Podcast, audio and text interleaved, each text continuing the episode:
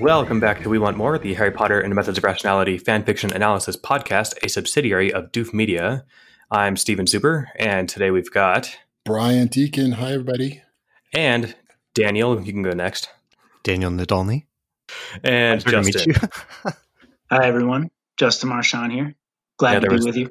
There was no way to like, you know, if we're all in a room, we could just point to people. I was pointing at names, but no one could tell. So I appreciate the Yes. gesture. This is our uh, retro for book four, which I realized after we finished recording last night that there is in fact six books, not five. so we'll be having a retro for book five eventually when that one shows up too. Where Uh, was the where was the breakoff between? It, where did four end uh, Yeah, I'm never clear on any of four where ended on 84.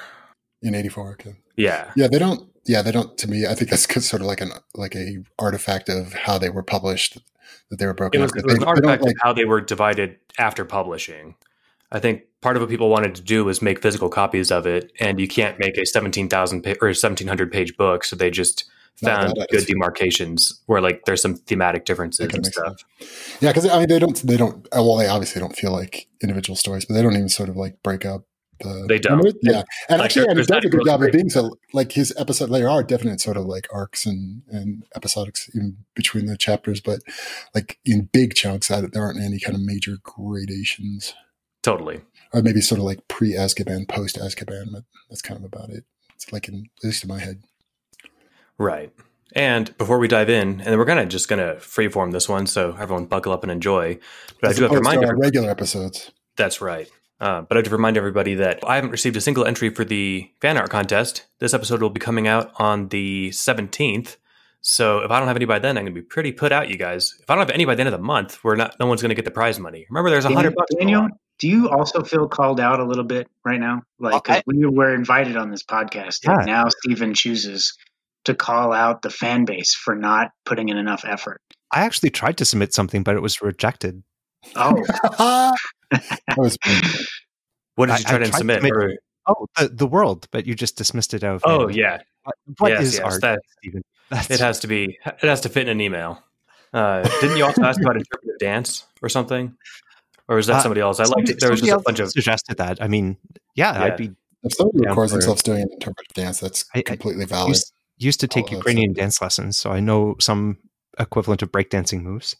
Well, that's that sounds tight. Yeah, I mean, I think anything that you can send in an email will work. So All right. whether or not it gets I mean, approved is the other thing. You'll have to, you know, put up an honest fight against like random puppet show, but Hmm. I think it's still still valid entry. All right. We'll take it. All right. Well, that's my only, think about- puppet show. Makers and choosers. that's my only meta note for the episode. So um, Oh man, I'll I thought give- this whole episode was meta. I'll give my my quick introduction. Daniel, I, we we shouted him out when we finished it, but he set up this uh, Slytherin sys- delivery system message for uh, Brian and I to do like this puzzle sol- riddle solving game online, which was a lot of fun. It was super cool. It was very well done, Daniel. By the way, I'm really glad that you two enjoyed it. it really was. It was. I was. I was actually disappointed that we were done with it, but Well, are you I'm like, are you sure you're done with it? oh, There's there, it's going to keep coming forever, I guess. Uh, and Daniel, like me, has been a scholar of this book for years. Years, right? Got to be. yeah, uh, I Yeah. got into it when it was still when new chapters were coming out. Nice. Yeah, you got to feel the pain and the struggle with the rest of us. That's right. And then Justin, unlike uh, Daniel, is he's in the Brian boat. He started. When did you No, start this?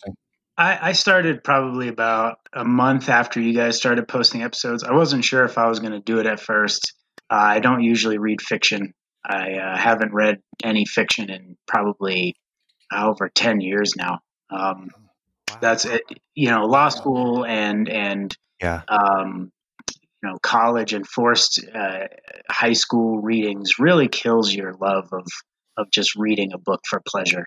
Um, but I, I do actually read some nonfiction, uh, but I hardly ever pick up any fiction at all. So at first I wasn't going to do it, but you know, Steven just wouldn't leave me alone. So I was like, okay, well, I'll give it a shot. And uh, no, it's been it's. I'm really glad I did it because I've enjoyed, especially like I mean, I, I enjoy the book, but I think I enjoy even more keeping up with the podcast as it goes along. I I, I really do enjoy that. And you're like, and you're just following along. Like, so you and I are basically in the same spot in the story? Yeah, I mean, you- I I listened through um, whatever episode you guys have either posted, or sometimes I'll I'll do the episodes like a, as the episode is going to be posted, the the readings for the following week. Um, it it depends, but you know I'll go back and forth. So I have read through eighty five, and that's as far as I've gone. Uh, so I've been trying to stay away from spoiling it at all, and and just going with the podcast. Nice. It's the I think that's awesome. home game. I'm glad that we can provide that experience. I don't think it's the optimal way to have this experience because I, I got to do this with uh, Ward, which was Wildbow's second Parahumans book, and uh, Matt and Scott did like kind of this for Worm, but it had already been wrapped up, and so uh, and I'd read Worm and then I listened to We've Got Worm later, and you can tell by the name similarity that we totally ripped off their podcast, um, but with the, but with their blessing, and it, it's like for me, half the fun of reading Ward was enjoying them talking about it. And if we're doing anything like that to any degree for somebody, that makes me happy. Um, and to be clear, I only peer pressured you like maybe twice to read this. So, did you have But any it was familiarity with the peer pressure. guys i can't i cannot state enough how much he would not leave me alone um Also, but it was Steven, worth Steven's it. a So I'm Sith glad he Lord, so his his suggestions have the power of the Force behind them. The, the power to move you. Mhm. but you know i haven't i haven't done i haven't read uh was it worm or ward either so i may do that as well i know they're not coming out with episodes anymore at least i don't think they are right but I, no, uh, but, they're- but you can get the same experience. yeah so i might do that as well you Nice. know, and then i can do it at my own pace i don't have to wait week by week like it's tv in the 90s i can actually like just binge the whole thing quickly An episode a week is is surprisingly hard. I don't know how Scott and Matt they. Uh, I think Scott does three podcasts a week. Um, they Wow. and they're just able to burn the candle at both ends and crush it. I I don't have that kind of bandwidth. Well, let me rephrase that. I don't have that kind of energy. Um, Yeah, I've been on All this podcast for 12 minutes and I'm already to ready to leave. I don't know how they do it. I, I'm hoping to start one actually. Th- this thing has inspired me to, to do one, so we'll see how that goes. nice. It is weird how much time we can like bar- like well it's like almost like a four to one. The amount of time it takes for us to read it and the amount of time we talk about it, Yeah, it's like four to one. Yeah, because we'll do like three. We've even got just like completely unhinged about it because we'll go to like three hours now over what's like thirty to forty five minutes of reading. right. It's just like Yeah. English class. You Right. talk, talk a lot Justin, about I've it. had More dick jokes, though, for in English class. Ah, in my I- I guess experience. depends on the class. You're just in the wrong English class. Yeah, that's right. Justin, I had one more question for you. Did you have any familiarity, if you don't read fiction, did you read Harry Potter or see the movies or have any idea what the hell's going on? Yeah, you know, that's one of the few uh, book series I actually read. I have a weird history with it because I started reading it around the time the fourth book came out. Which I don't remember what year that was, but I was pretty young. I was probably like, I don't know, 12 or something. And uh, I read them as they were coming out because eventually I caught up pretty quick because I did really like them at first. And I caught up around the fifth book, read the sixth one when it came out, but by the time the seventh one came out, I had kind of lost interest in the series. And so I still to this day have never read the seventh book. I've seen the seventh movie and I know how it ends and all that, but I've I never read the seventh book because by the time it came out, I I was like in my late teens. I kind of just lost interest. Fun fact, you have that in common with the author. He never finished the seventh book seventh book either. I, I think it's safe to say that you're currently reading the definitive work. Uh, I don't. Yeah, I don't always read fan fiction, but when I do, it's Harry Potter and the Methods of Rationality. Uh, that's the only yeah, how did, how did you come across this, Daniel? I know how Justin Oh. did because I, I peer pressured Yeah. him, but how did you find I, it? I think so. My brother used to. I'm not sure. Maybe he still does, but uh, definitely used to go on Less Wrong and some affiliated websites, and I think might have mentioned it to me. And then uh, I, I didn't check it out, but I, I think I came across it on Reddit at one point. Somebody said, "Oh, there's this story where Harry Harry is uh, trying to figure out use science to figure out the rules of magic." Uh, so I was intrigued by that, and uh, I really enjoyed it. I, I yeah, I liked it from the start. I know Brian had a more tumultuous beginning. had you were you uh, had you already read fan fiction before? Was this No, just like uh, this this yes. this was my first fan fiction. Uh, same? Same. yeah, it's Yeah. also mine, at least in a serious way. I mean, I may have read like a really short fan fiction at some point, but this is the only one I've read that has any length to it. Yeah, I mean, this was the the first one, and I'd say the majority of fan fictions I've read are subsidiaries of this one.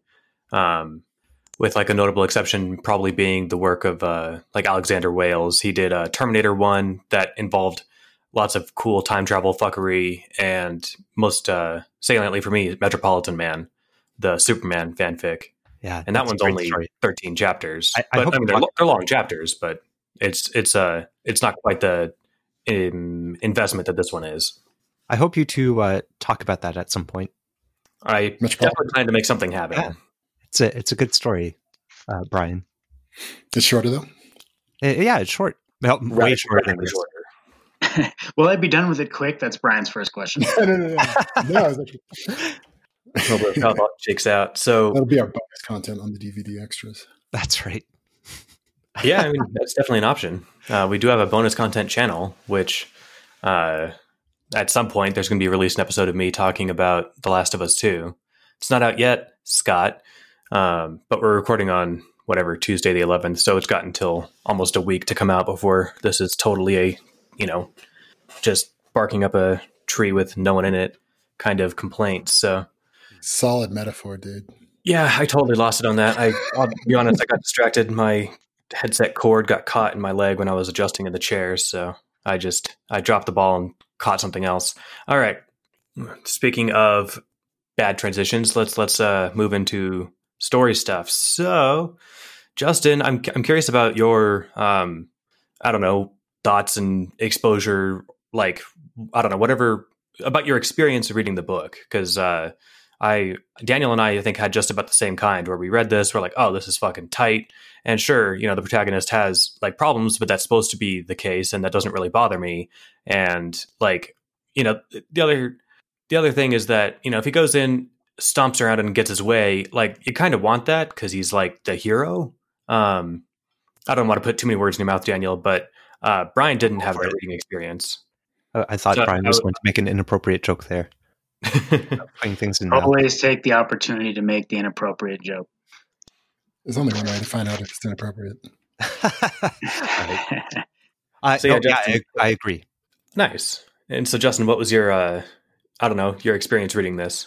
Well, so far, I mean, I do enjoy. I'll say right out front that I do enjoy the book. Um, it has been it, like I wouldn't have kept going this far if I didn't like it. Um, like I said before, I was joking when I said that uh, Steven had pr- pressured me a whole bunch to read it. Uh, you know, he he put me on to it, but it wasn't real pressure. But I um, I wasn't actually anticipating reading it, and so the only reason that I've kept up with it is that I do enjoy the book. Uh, but I will say that there's some there's some weird aspects of it that are I won't say hard to get over, but uh, that make it a bit of a strange reading experience. Uh, one thing that you know sticks out to me immediately is even though I've never I don't really read fiction, I do watch a lot of fiction. I've watched a lot of movies typically in a, in a movie structure you have kind of like one story that the movie tells and it, and it kind of all leads up to this one uh, ending or, or resolution. And i guess it's possible that this book is doing that as well but it, instead it seems more like a series of vignettes of uh, of things that that kind of happen that involve our main character. But there's there's not really a a good solid arc that is just kind of like overarching everything. Um, maybe that will reveal itself in the end. I obviously don't know yet.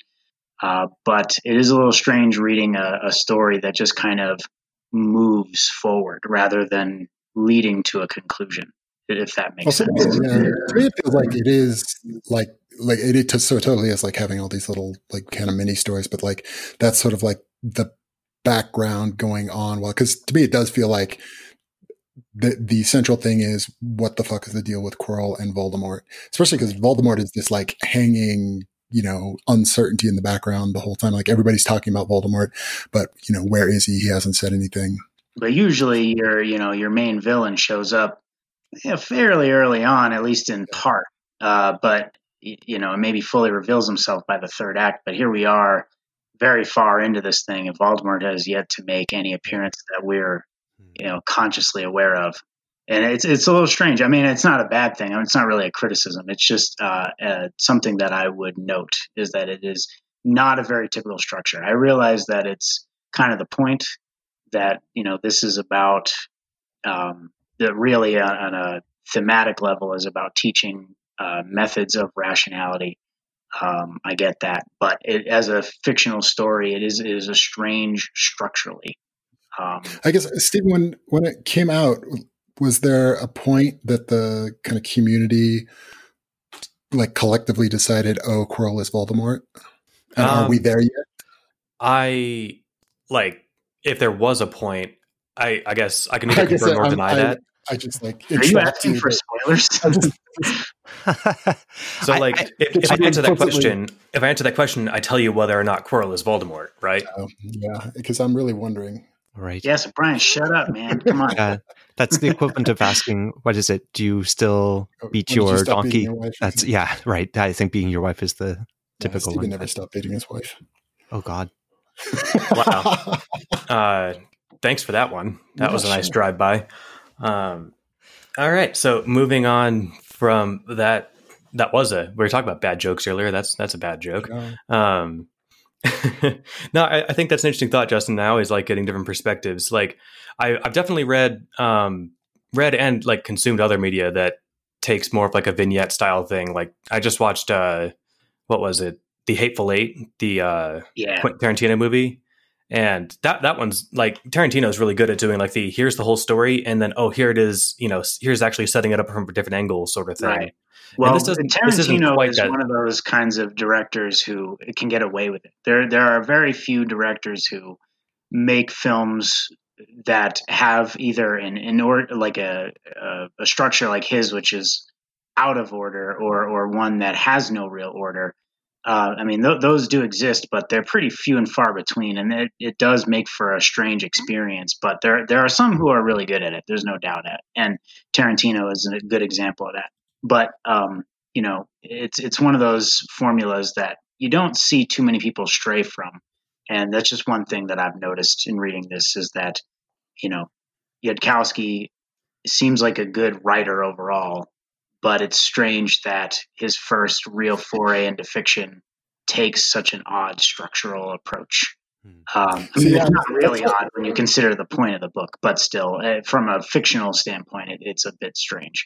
That's why I'd asked about, like, because, like, knowing that quote quote unquote knowing that Quirrell is Voldemort, then this does sort of feel like it's in kind of just like the traditional kind of Act Four where we are now, like tensions building up, and like we haven't we haven't hit the you know the big you know final conflict or whatever.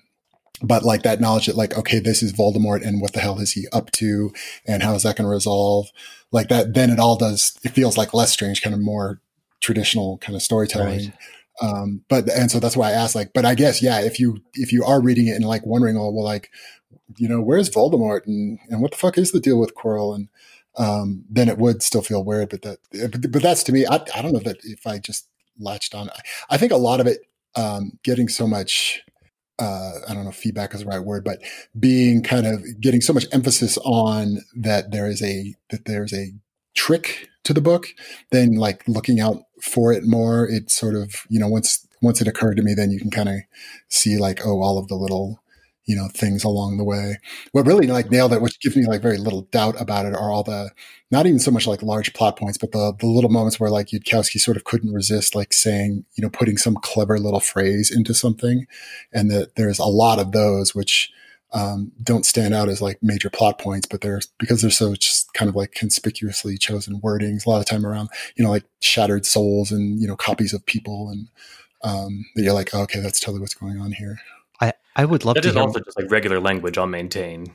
You know, like I mean, it, it but I, I do like where you're reading it from. Um, sorry, Daniel, what were you going to say? No, I, I at some point I would love to hear Justin's thoughts on on Brian's theories, uh, and also Brian. Uh, so uh, in terms of um, conflict in stories that Justin was bringing up with this the typical structure, are you familiar? So I think there's the the standard you know protagonist versus um, self versus uh, other human versus nature. Are you familiar with that way of thinking of conflict in stories? Uh, not no, not framed like that. No. Okay. Uh, that there are a few few ways of different ways of thinking about conflict, and sometimes it's referred to as man in kind of the traditional human sense of the word man, but man versus nature, man versus man, man versus self are, are some of the major ones. So I was wondering if you thought about things along those lines and what those major conflicts might be if you were using that kind of thinking with it.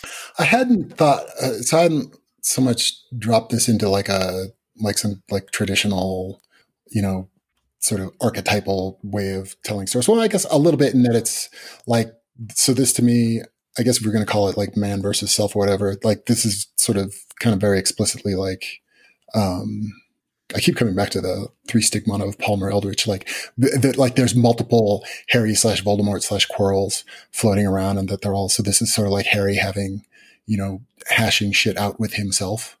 Um, and I still like, and that's so I sort of like have that broad concept of like we keep getting, you know, very I mean, explicit hints is kind of the wrong term for it, but like the sort of little like inside joke, you know, winking at the camera things about, oh, Harry is a piece of Voldemort.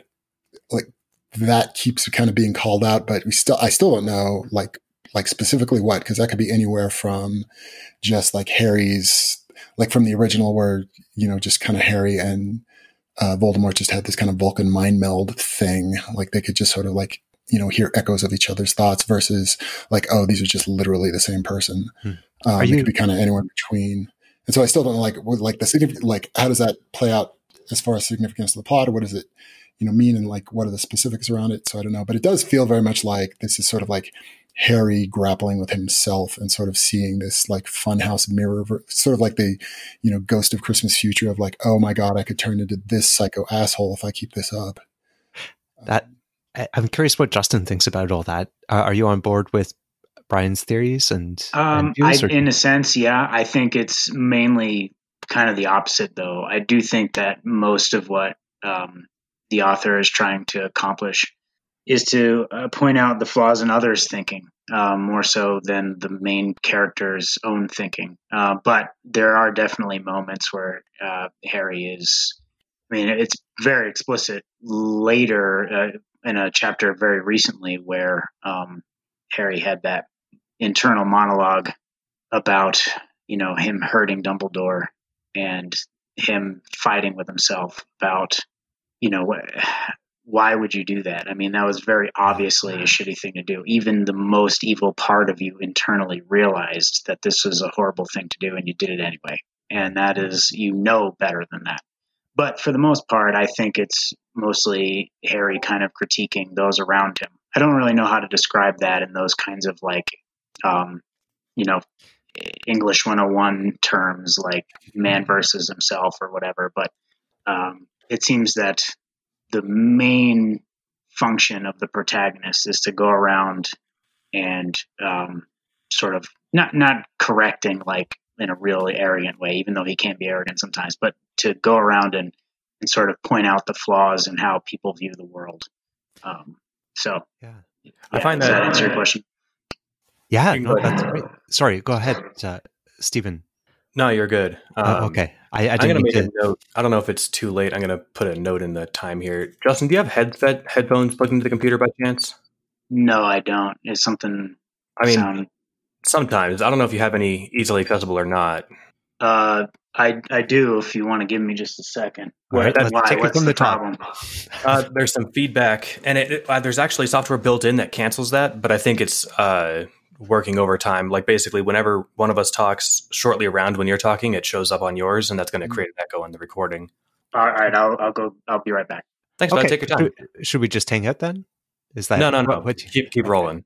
Um, I'm yeah. Um, it'd be confusing to have a bunch of different tracks to then sync up later. I'm going to just yeah, that, that would be confusing. Uh, maybe I'll take the opportunity and ask Brian how your daughter did with the cognitive reflections test. Did, uh, which you, so there were three that? questions. For example, um, one of them is uh, you have a bat and a ball that together cost a dollar and ten cents. Oh yeah, um, yeah. How did she do? So she, I can't. She did get it, and I'm not sure. I can't remember how much. So she mostly got it. I think I sort of nudged her along a yeah. little bit. Yeah, but she, I mean, she, so she, I mean, she did definitely get it. Um, that, I, I, was doing things sort of like, like sort of you know, re-asking the question to her, like, well, if X costs whatever, then how much? So, um, you know, whatever. Quite, but I think like, especially like those sorts of like little gamey quizzes. I think maybe if like when she's older, I would do that. But I think that's kind of like a lot of the disconnect with when people were talking sure. about that is like, she's my 11 year old daughter. So I'm not going to be like, ha ha, you dumb bitch. Um, I don't think so like any, anything like that. I'm going to be sort of it's you know it's sort of like perpetually in these teaching moments right. with your kids. So it's always yeah. like you know if I'm asking her a question, I'm helping her also. Yes, I understand. No, I'm I'm not not a parent, uh, but I, am sure the shouting "you dumb bitch" would be. Uh, that that's one that's great parenting. That's how I plan on raising my kids. and my apologies strong. for the language. I'm not used to swearing out loud. Well, that's not true. I sometimes you know, it's like, oh, fuck. Builds but, character. Right. That's right. Am I producing feedback still? I just put the headphones in. No, it looks better. I appreciate it. Okay. No problem. Cool. Um, can you hear us okay? Is it too loud? Is it too soft? Nope. You're good. Oh, good. Yeah. Headphones are perfect. All right. So, um, yeah, I think, Brian, like the, the interesting thing about that, what was it called, Daniel? The cognitive the, reflections task. Uh, yeah. Uh, test. So the, the real trick to those, or like the real value is that like when you think about it, um, if you get time to think about it for more than a few seconds, people tend to get the right answer. It's when they give an immediate answer that those are wrong. And that's the, uh, there's a great book called Thinking Fast and Slow by Daniel Kahneman, where he sums up a lot of the fun research he and Amos Tversky did in, I don't know, the second half of the 1900s. Um, and that's, that's where a lot of the, the, history of cognitive biases and heuristics came out of and, and was uh, incorporated into the beginning of the rationalist uh, canon, I guess. Um, being aware that there are like these deliberate and identifiable failures that our brains do. Um, like not not just like it, it's it's simplistic and arrogant to say people suck at thinking. What it is is that it turns out we can reliably fail in predictable ways. And that's that's the interesting thing that once you become aware of those, it's like, well, shit. What if I don't want to do that? And then that's that's largely what uh, I don't know, I would say a third of the rationality focus is is overcoming bias. Um, I was curious, Justin, you had said that like the author was mainly interested in pointing out how other people think poorly, but that doesn't seem to be the point of the protagonist. Um, and it's hard for me to not like bias myself with, you know, how aware I am of like not just the whole book, but the rest of like the larger rationality community um, because it, it would be it, it's interesting that that's your take. I'm not saying it's the least bit wrong. I just think it's it's highly interesting because like the the main thing about like the practice of rationality is that you like I like I I guess happen this is actually a good segue of uh, the last minute and a half of me talking. Like it's it's not so much about like other people suck. It's man i suck at this. How can i do better? Um yeah and, i mean that Harry, is Harry rarely has those thoughts. Maybe that's the the thing uh, yeah, and I mean, but well, he he has them in in his actions at the very least. I mean, he definitely criticizes people a fair amount. Uh, am, am I um, am I missing you what you're saying? I'm, I'm not quite sure. I'm answering your. No, I think you. I think you're. I was just more kind of processing what you said out loud. Um, but no, it's it's fun, and I I like everyone's take on stuff. Kind of, he kind of does like so. He's it sort of shifts from like he's like, oh, look how irrational all you dumbasses are, to kind of Harry more like pointing it at himself, which feels like like that's sort of like one of the core concepts. Like, you know, how is how am I doing this to myself? Um, so it's like both, and that's sort of like what what was a lot of my confusion. This whole thing is like there there's not one Harry. Like Harry changes through this, and so the things to like or dislike about Harry are not you know how who is this character Harry Potter and what do you like or dislike. It's you know Harry at what point as he's changing, what do you like or dislike about what he's doing. Yeah, and I think I mean it's like nice to have a character with growth, like with a growth arc. Um, if if you know like I I enjoyed the character of Harry in the first dozen chapters when it was like you know, and part of the uh, like what Justin was talking about earlier with like the vignette style writing, like the the book originally spawned as like a I'm trying the author trying to overcome writer's block, and it's like, well, for some reason I'm good at writing fucking Harry Potter fan fiction. I might as well just start publishing a bit of that and get my writer's block uh, fixed, taken care of, and then uh, it sort of grew into its own story, and that's kind of why the the tone changes about I don't know twenty percent of the way in because um, it's like oh okay I'm going to take this more seriously and, and do more stuff, and in particular I think with the uh, with the SPHEW arc, um, I told me this. I'm not sure where he saw it, but I'll take his word for it that the author was trying to set up the um, you know Hermione Hermione Draco duel that sent Hermione to trial. Um, he was trying to get to that point and didn't really know how to set that up yet. So he he was just working on other stuff, like working on other parts of the story. And as a non-writer, I can't really explain what that's like, but I can imagine how that sort of works. I listened to a fun interview with Wildbow on. Uh, he's the author of of Worm and Ward and all those books, um, and I, I, can totally get from how he writes stuff that that would be a totally workable thing. Where it's like, okay, I want to get here at some point, but I can work with this other stuff in the meantime while I puzzle out the rest. And yeah, especially uh, if you don't know how the plot is. Like, I could see like writing it out of order when you have like the broad outline of what's going to happen, but if you're like writing stuff, you're like, I'm not sure how the plot's going to get here, but I want it to get here and I'll figure out the middle bit later. That does seem weird.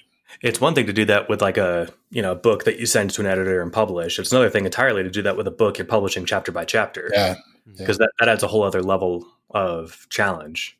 At, at some uh, point, I'm interested in hearing both both your predictions, Brian and Justin, in, in terms of uh, if you imagine it's not a story, but you, you were talking about you have a particular theory, for example, with uh, with what's up with Quirrell and uh, Voldemort, and I, I, don't know what uh, what you think entirely what's going on, but um, what what do you think? What you both think about the whole uh, trial and Hermione being put there, and that presumably didn't go according to plan, or do you think it did? And what what do you think happens after that, uh, from the yeah, perspective well, of whatever whatever forces are at play?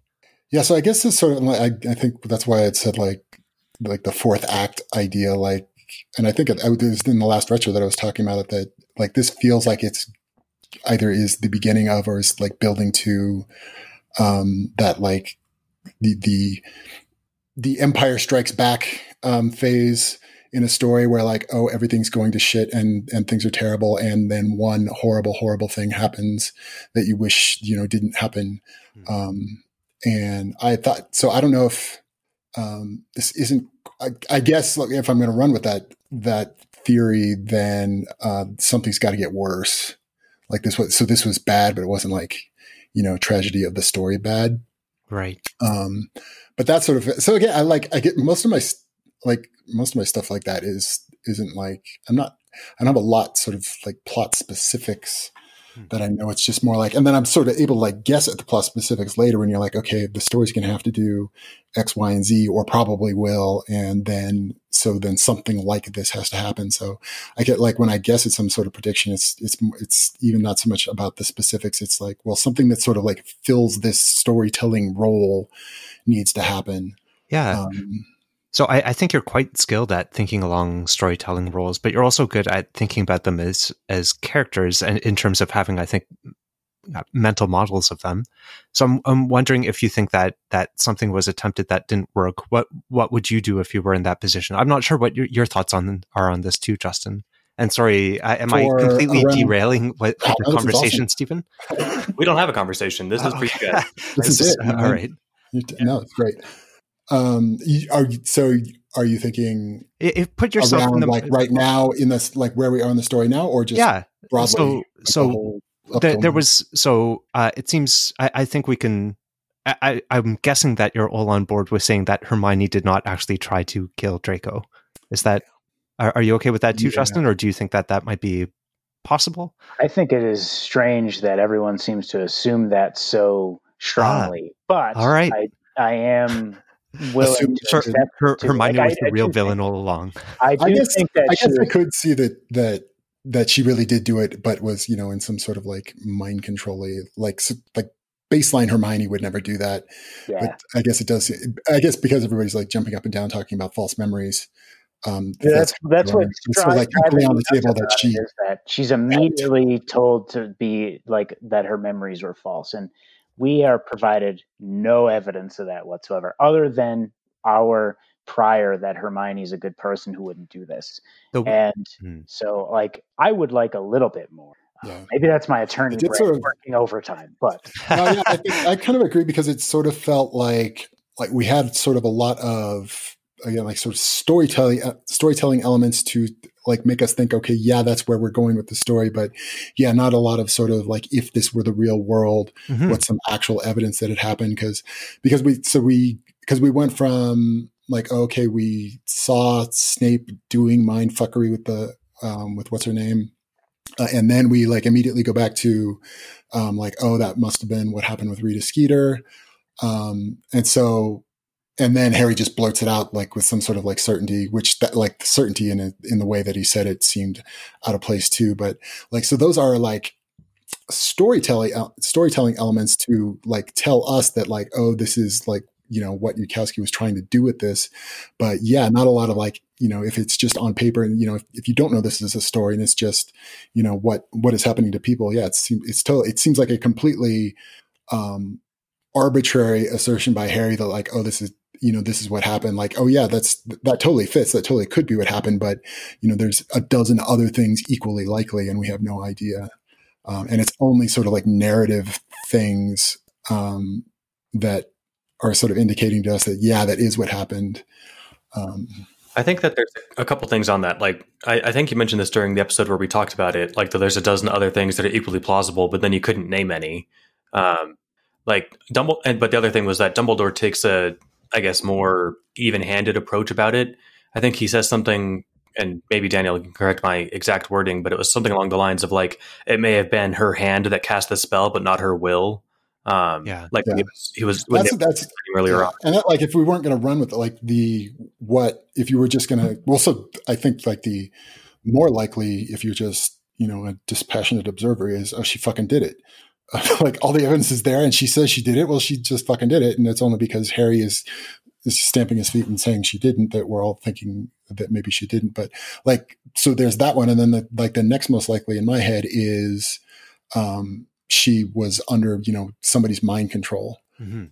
um, and that but like the the idea that oh it didn't it never actually happened doesn't seem at all like the you know most it's not the Occam's razor version of how that plays out All right. So if there was some sort some sort of force acting on Hermione uh, to to cause this to happen, which seems uh, decently likely, I, I think that you were saying. I mean, there was the uh, figure that seemed to sh- ch- uh, change appearance and all that.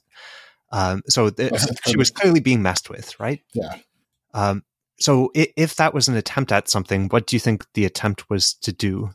I think so um well so I guess what I play back in my head is Quirrell like sort of approximate guess of how that actually played out Mhm. um Quirrell you know did some sort of manipulation to just get them in like broadly the same end of the castle um and then uh knock them you know did something Voldemort level of you know casually just knocking them out um and then cast the spell that almost kills Draco, but in a way that he knows, you know, it will only almost kill him and not actually kill him. And then, fu- and then fucks with both of their memories, and and then that's and then the rest of it's kind of just straightforward from there. So if that Um, if that's what happened, and uh, so just if we run with that, and if that's what happened, uh, what do you think Quirrell would do in response to what just happened uh, in terms of the, Oh, whole yeah. trial and everything? Yeah, What- that's, what I mean, so? Yeah, that's so. So not had- not narratively, but if you put yourself in the mind of a, a psychopathic killer, if that's what you assume that he is, uh, what, easy what as would that will be for you, Brian. Yeah, just mentally model? uh, oh, yeah, what what do you think? What do you think the person would do?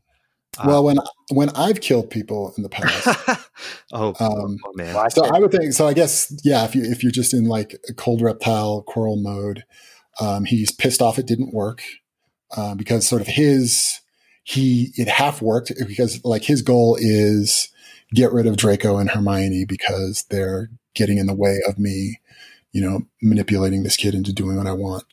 Um, and so it half worked, but he's just sort of like pissed off um, that it's not. But now he also knows that like there's you know way more eyeballs on everything that's going on. So like I think his um, his urge would just be like, okay, fuck it, just let me kill her.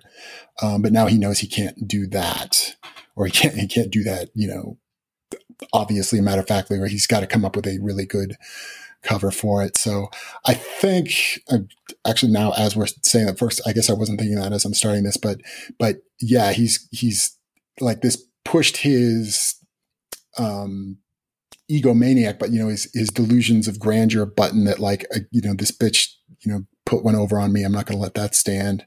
So now maybe he is kind of like a little more homicidal about it, um, but he's definitely like, oh, I've got to try, you know, I, but it's a lot that will be now be a lot harder to get away with. So he's got to like figure out how to up his game. So I think there's going to, there would then need to be some kind of like extra levels of fuckery for him to, to get away with this. But then that, that also sort of, I guess, as I'm saying that, I'm kind of reminded about how Quirrell had been kind of, um, thinking out loud with Harry about like, okay, how do we, you know, fool everybody into, um, into not worrying about Voldemort. is like, okay, we'll just invent some Voldemort for you to defeat.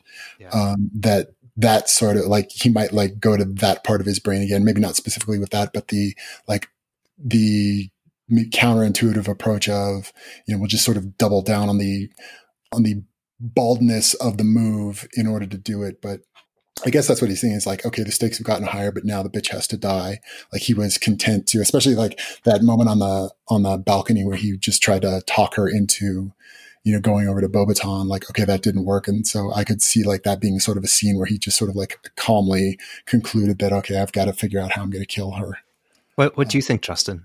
I'm sorry. Um, uh, can you uh, ask the question again? Yeah. Well, I, so I'm, I'm saying if you imagine that these were real people, uh, and that so I, am not sure if you're fully on board with with Brian's ideas about what's going on with uh, with Quirrell being the real force behind what's what's happening here or not. But I like the word mastermind. The the mastermind.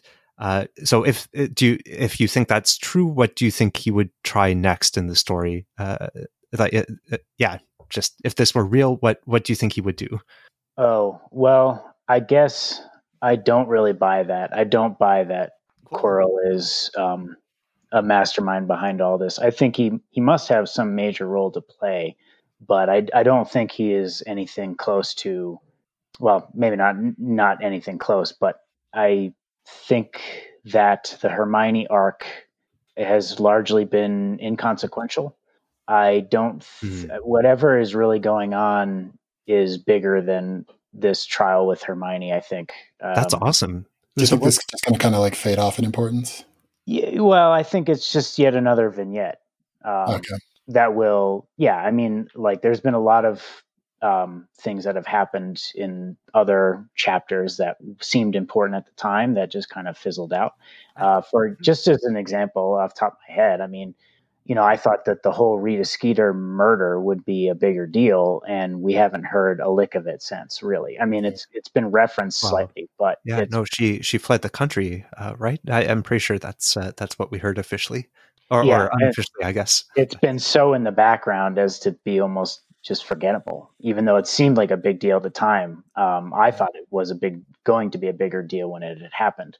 Um, yeah, I keep wondering if like Yudkowsky has sort of like just tossed a bunch of balls up in the air with any of them potentially. Like it was just sort of an idea of do I feel like running with that?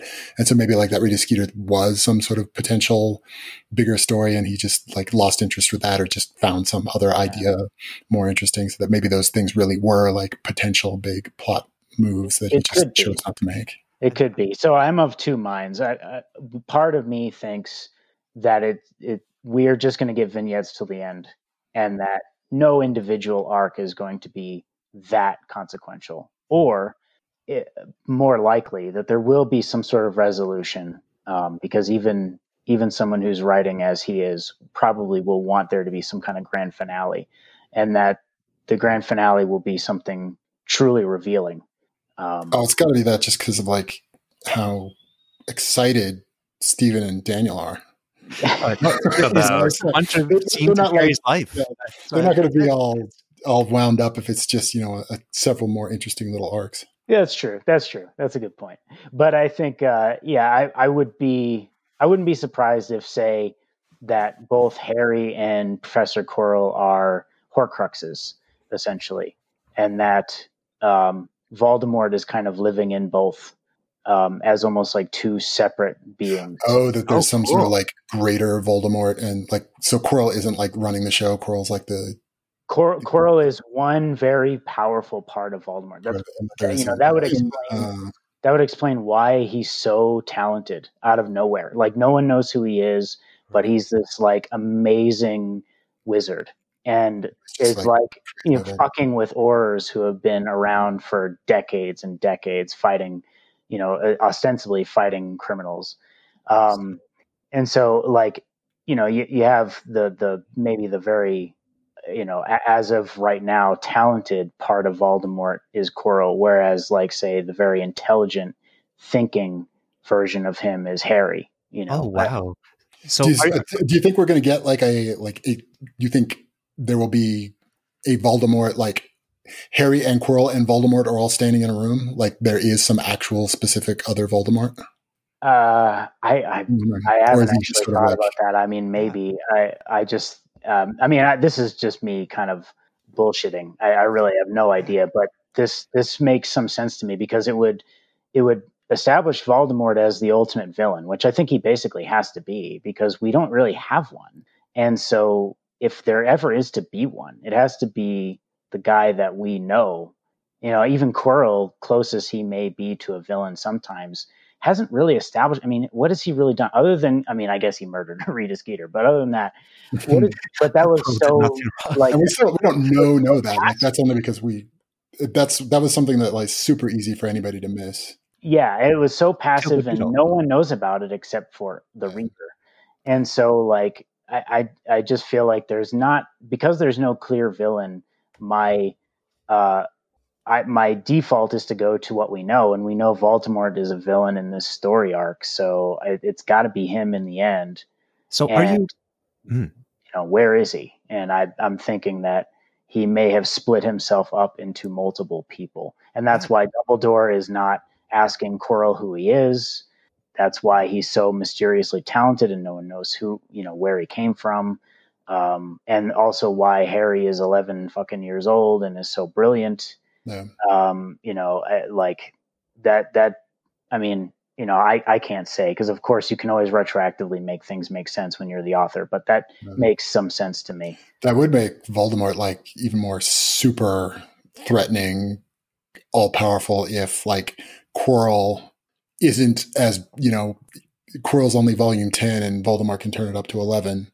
Like if he's just the, if he's just the little, you know, evil doer that he can send out into the world to kind of fuck with people, but that's not the, you know, the full brunt of the, that's not the full Voldemort.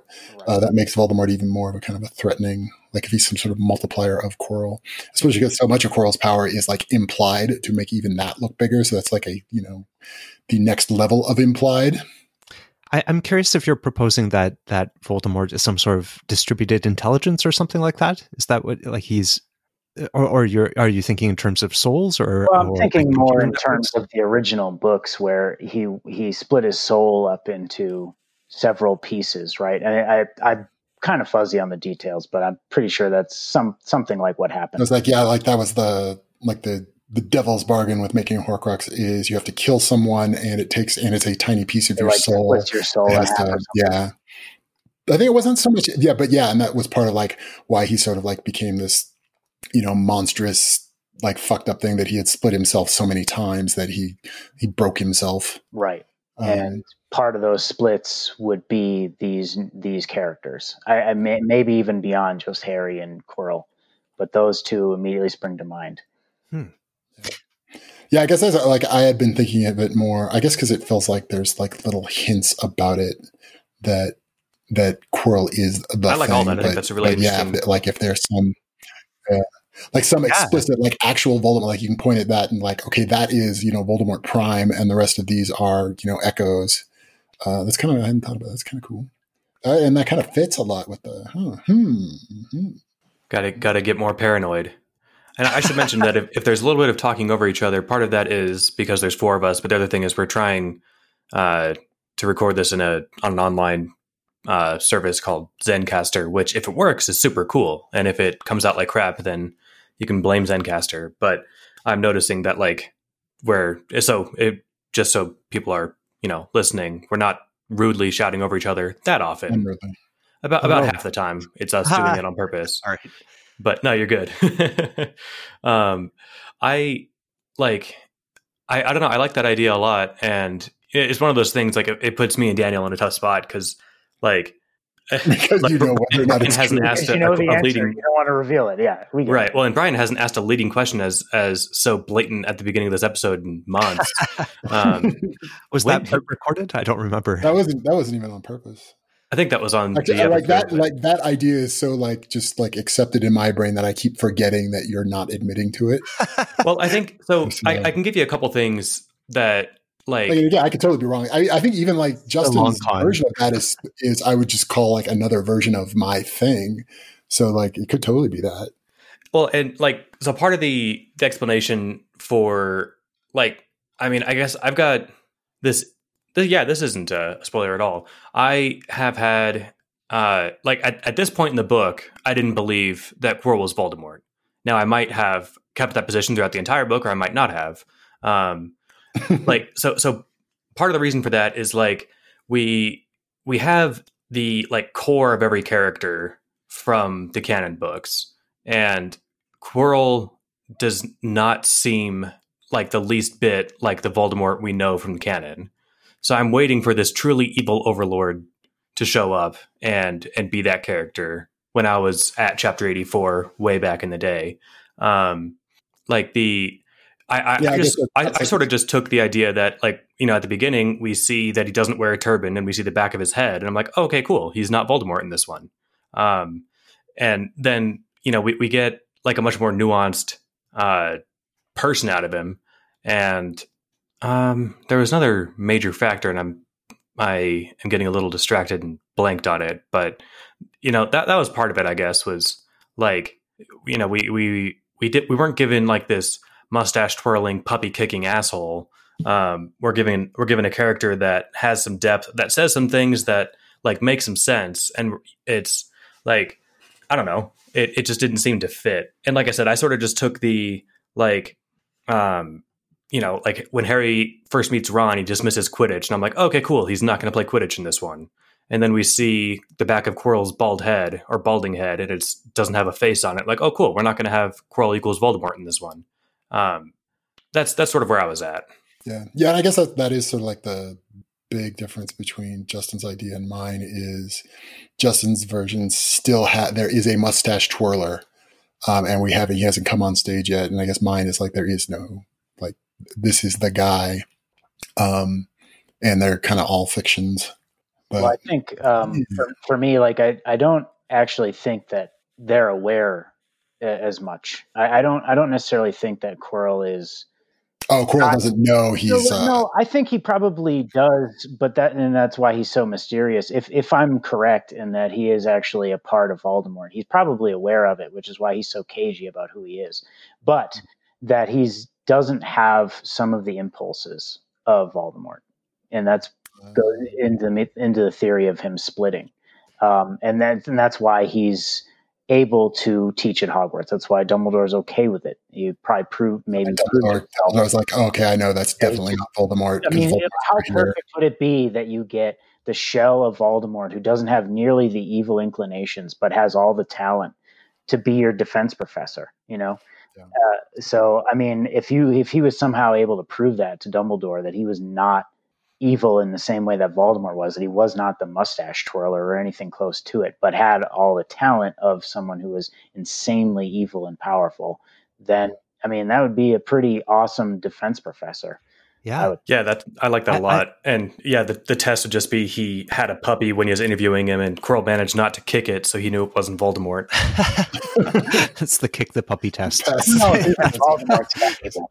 Don't kick the puppy. Well, that, that reminds, so this is a question I wanted to ask, like, like you guys, that um, that has occurred to me more in like the last few weeks is, and we, we sort of called it like competence porn. Uh, was I think that was a term that you gave me, Steven. Um, but that that a lot, especially in the beginning, the Quirrell is hugely appealing because of a what to me almost feels like a very kind of Robert Heinlein way of just being so like very dramatically, attractively but over the top competent and just good at everything uh, in a way that makes you like, oh, I really wish I was like that. Um, but what I was, and so, but as this has been playing out, is sort of like the like, oh, this is the evil, temp- this is the um, evil Harry that could be if he's not careful. That I was, I was starting to wonder. So I, I've always been able to see like why he's so enticing and like why Harry um, is like so kind of enthralled by that, and why anybody reading reading it would be like would also be attracted to that. But beyond enticing and appealing, is there any is there anything at all about Quirrell that you would that one would want to emulate other than like be really good at stuff, don't not be really good at stuff? Um, so, like, is there any like choice he makes as a person that you're like, oh, I wish I made decisions more like Quirrell does? Would Would you like to answer first, or should I, Steven? Um, I'm trying to think of an answer. So if you have right. one, go for it. Yeah. Uh, so I I uh, I, I, should mention I believe in good but not evil. Actually, maybe I shouldn't mention that, but uh, it's somewhat of a controversial. Uh, anyway, um, so so I don't often use the word evil. Um, I, I, definitely recognize uh, a lot of Quirrell's actions as uh, not good. I guess we can say. so maybe that sounds like semantics. Uh, what one of the things that I really like about him that I I have actually tried to emulate is some of how he was doing his teaching, where early on, he really seemed to understand Harry in uh, a deep way and was giving him very specific feedback. Now, whether that was necessarily the the best feedback for Harry or not, maybe is open to interpretation. But he understood him and was really trying to do something with Harry, bring out bring out arguably some of his strengths. Uh, so as somebody who does teach other people, um, I, I, value how deeply, right from the start, he, he seemed to know Harry uh, and understand him and was working to really Im- improve him in that way. And also the whole idea of uh, the, the importance of, of practical application uh, done in a fun way. So the the whole battle school thing, right? You, have been reading or, or we're reading Ender's Game with your daughter. Almost uh, done. but yeah, uh, so the the idea of having fun and learning and providing good feedback and how he was doing his Quirrell points. Uh, th- there are, I, I, actually adopted some of that in my classes where I, I gave this most recent um, class that I taught, I gave people five late days. And if they wanted to ask a question instead of uh, asking in the forums, or, or uh, I kind of had some ways that they could help each other or I could help in there. If they wanted to ask me through email, they could do that, but it would cost them a day. So I, I just in order to manage workflow and that kind of thing. So I, I very much admired some of the things that he was doing as a teacher. Uh, maybe that's very specific to me, answer. but yeah. Uh, so yeah, I, I ties yeah. to your personal experience, like to your professional experience. Yeah, I for myself, I I I'm going to push back and like a little bit and say that you can't take be awesome off the table. Um, like, but that's I guess it's more like oh, and I like the difference would be if we saw Quirrell's awesome, like if Quirrell, I, I well, to me, the uh, and maybe this isn't a universally held opinion, but the important part of in terms of is he doing anything that I would would want to emulate? Um, that like oh be competent is the same as sort of like well be rich and good looking. Like yes, that is awesome, but that's not like a you know that's not a lifestyle choice. Um, and that like if we did see like and it does like you could see it as like a if if we saw Quirrell as I became this powerful because I did X, Y, and Z. Uh, and then then the choice of what to emulate is I'm going to also choose to do X, Y, and Z. But it's almost sort of like conspicuously like all of the like uber powerful, super competent things about Quirrell are kind of very conspicuously without cause. Like he's just super powerful and we don't know why. And we don't see him choosing any actions that cause that to happen.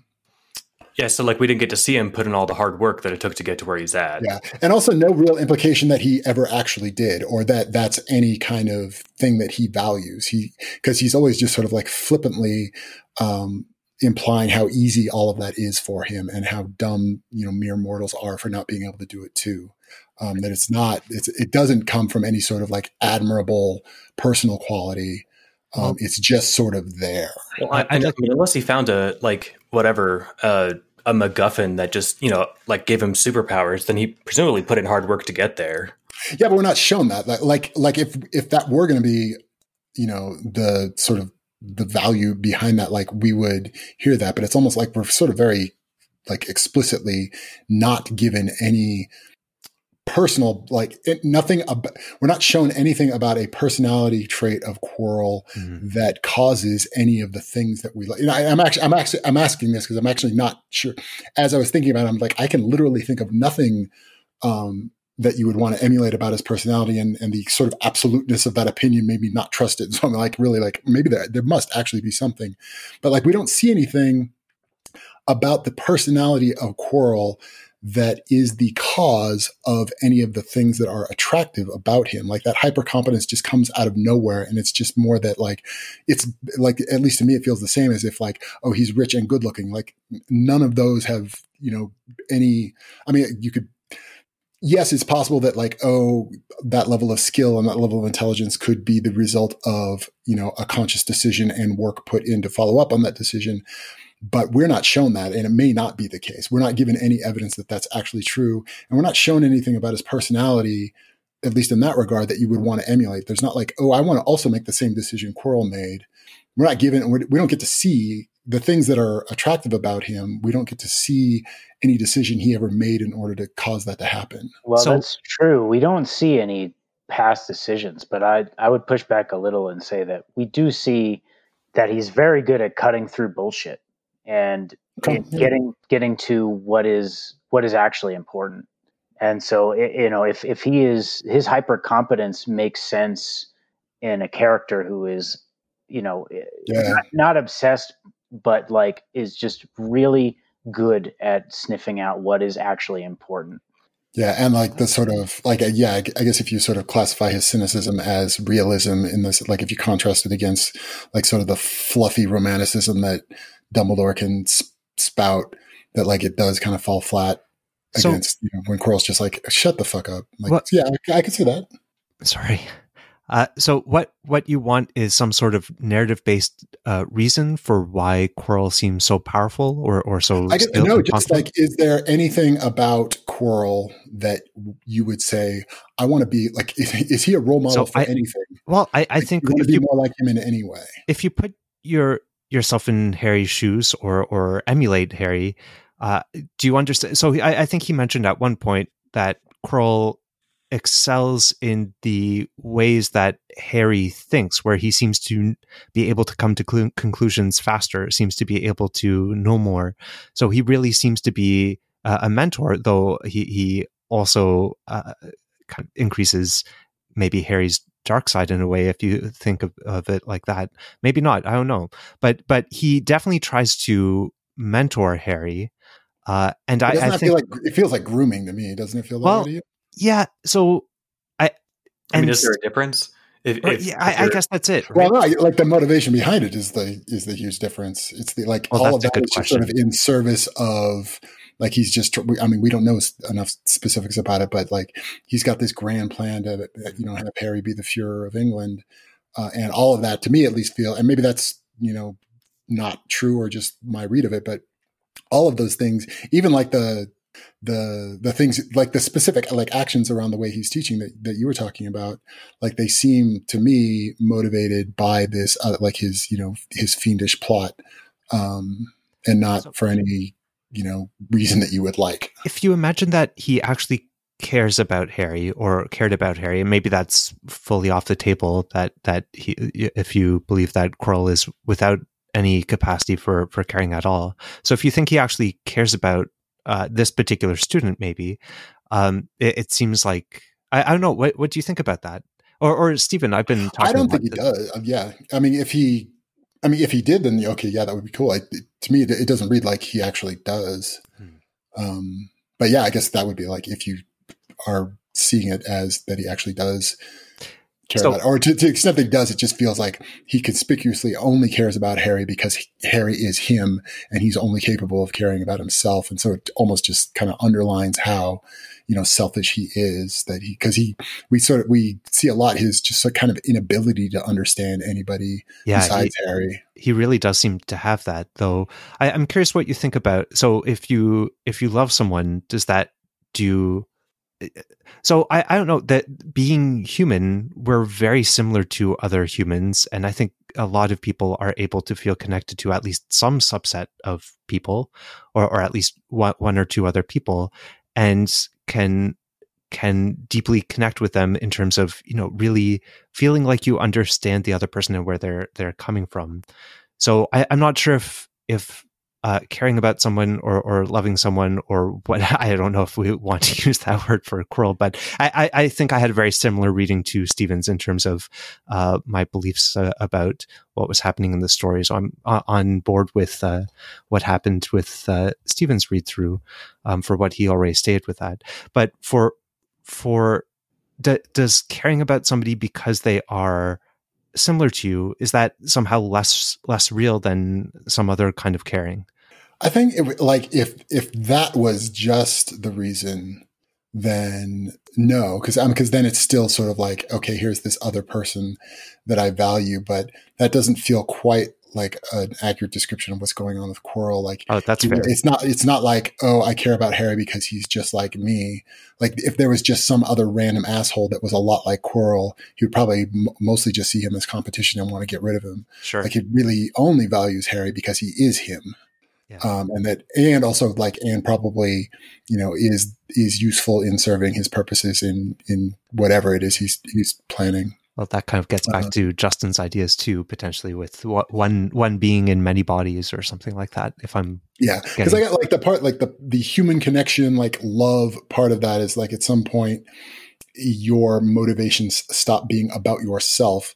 Like if you are, if you feel like you're calling love towards someone, what is actually like, oh, but how can that benefit me? And that's your primary motivation. Then at least in my head, that's not what love is. Like if you're like actually like if your priority stops being about yourself and becomes about that other Mm. person yeah um, then that's like like an authentic kind of because like the your center of gravity has shifted outside of Right. yourself onto the other person, yeah sort of making that that connection, and that seems sort of the thing. Like we're kind of um, you know drawing a big bright line around you know highlighting that that's kind of that's how Quirrell ticks is there's nobody like like he's completely involved in himself and right. He wouldn't be the kind of person to give someone a christmas present or that kind of thing. Yeah, and, and and yeah, and again, I think that's kind of what and what makes kind of the whole like oh they're the same person thing fit so well is that um that that how much of a of a uh, emphasis there is on uh, Harry's the only person he connects with in that way at all, like in, even remotely. Um, and we get to see even his just complete ineptitude to do it um, with anybody that's not Harry. I so I, I think those are are very uh, I, I find you very insightful in general.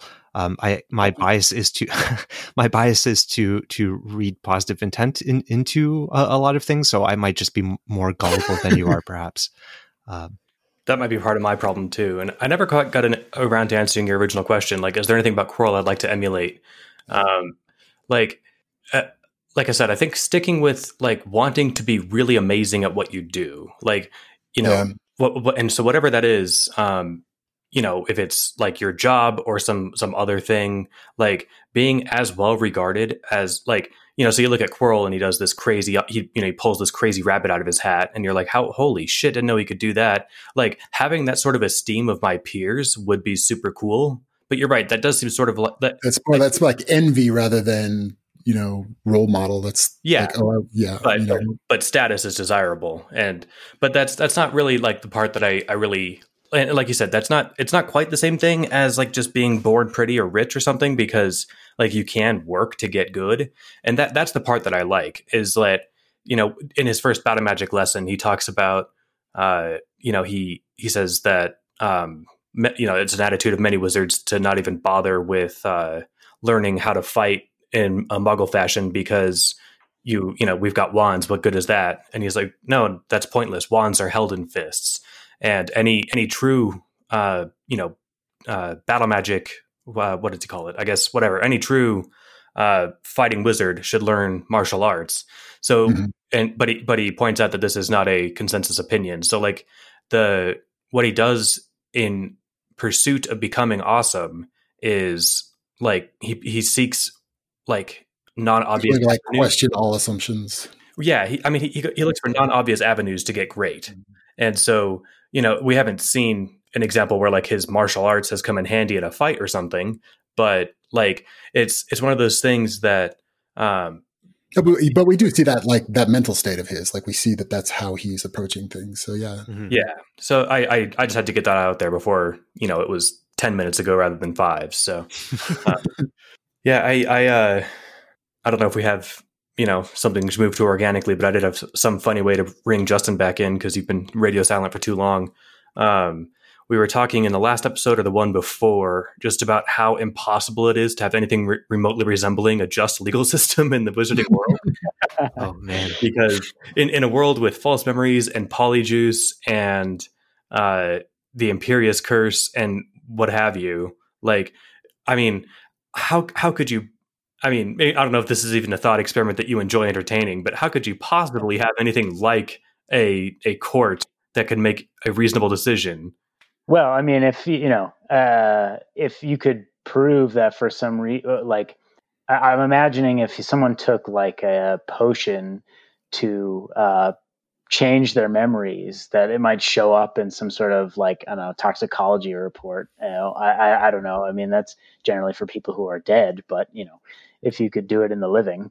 Um, it's got to be some sort of like wizard equivalent to that. So yeah. Yeah. So like there should be more know, wizard investigation into like forensics. Like if, is, is is there a way to tell if someone took polyjuice in the last 24 hours? yeah, right. And so like you know, generally speaking, whenever there's like, you know, I, I guess this isn't really a truism or anything, but in real life if there's if there's evil that is produced, usually there's like a good that counters it.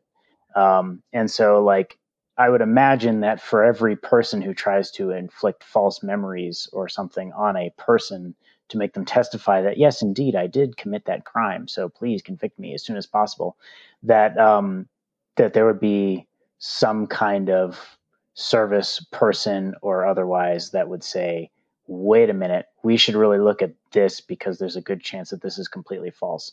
But that said, yeah, it does seem fucked um, there's yeah. almost no way that there would be a good legal system that wouldn't be insanely expensive and time consuming. And it might just be worth it to just shove everyone in Azkaban because fuck it. Some of them are guilty, so screw it. oh, wow. So just put everyone in Azkaban. That's a yeah, solution well, I, I mean, did not think of. You're all evil. Everyone but me. Anyway. Uh, that yeah, reminds me. All the things, that's all funny. The no, I like problems that. it raises just for a legal system, just sort of like how like society couldn't function with all of these same problems too. Like you know, like Hermione's like not even sure what it was she did or which one of her memories are true. Like you just can't like get so, out of bed in the morning that way. There's but there should wonderful... at least be a jury. Damn it! That's one thing that drives me nuts. It's just a bunch of wizards who haven't heard anything other than one witness testify for like five seconds about what they do or do not know. But there's no like random selection of average wizards in the community. There's that's fine. We can just conjure you up a memory of there having been a jury. So I, well, that's true. Yeah, I guess if you want just conviction outright, that, that's fine. Well, and I think the the jury of your peers is important there too. Like that, and that that to me was what made me uh, and you know false memory or demonic possession or whatever it is that made the the duel happen. Like my I I was never the least bit uh, on the fence about Hermione having actually done this. Like because we've been in her head, we know that she she knows that you know trying to kill somebody is capital B bad, and that's just not how she operates. Sure. And so like I, am just wondering like with a if if if they could do you know a peer jury if they would if they, you know they could bring in students to testify and being like yes this is extremely surprising. This is not at all fitting with her character. Yeah. The only person advocating for her character is Albus Dumbledore who half of them don't even like like the half the Wizengamot doesn't already like you know? Well not to get too inside baseball but generally character evidence is uh, not allowed. But if you are able to uh, get in some evidence of good character. It would just be a generalization, like, uh, "Oh, I, yeah, I know Hermione, and she is of a the kind of character who wouldn't do such a thing." You couldn't um, ever bring in individual acts that she did. Um, if I'm remembering my rules of evidence correctly, uh, individual acts would not be allowed. But you know, you could have a bunch of people stand up and say, you know, uh, yeah, of course she is. You know, uh, like I've known her for a while. There's no way she would do such a thing. But um, that I don't think, it, given the rest of of this tribunal, I don't think that would fucking matter at all. Um, so, yeah, that's fair. They they wouldn't be swayed by anything. No way. A bunch of fucking eleven year old peers of hers. Justin, uh, your your solution to just throw everyone in Azkaban reminded me of an an awesome short YouTube video. Uh, so there's a social psychologist. Uh, I'm not going to pronounce his last name correctly. Uh. So if you search a two year old solution to the trolley problem, uh, he he uh, set up the trolley problem for his uh, his son, where a tra- train is coming. He set up a, a, little Lego person on one one track, and then uh, five on the other track, and said, "Oh no, the train's coming. What should we do?" And uh, the solution was his kid picked up the one, put it on the other track, and then just drove over all of them. It's awesome. so, sorry, I, I, I know I'm getting off off track here, but no, that's great. I've seen that a, video. Yeah, uh, it, it, reminds me of the, the Good Place when I, they're posing the. Just, uh, yeah, and he like fakes them all out. Yeah. Oh no. Well, okay, I haven't they're, watched. They're, they're yeah, posing the, the the thought experiment of the trolley problem to a to a bad guy, and he's like, okay, so clearly the problem here is how do we kill all six humans? and that's.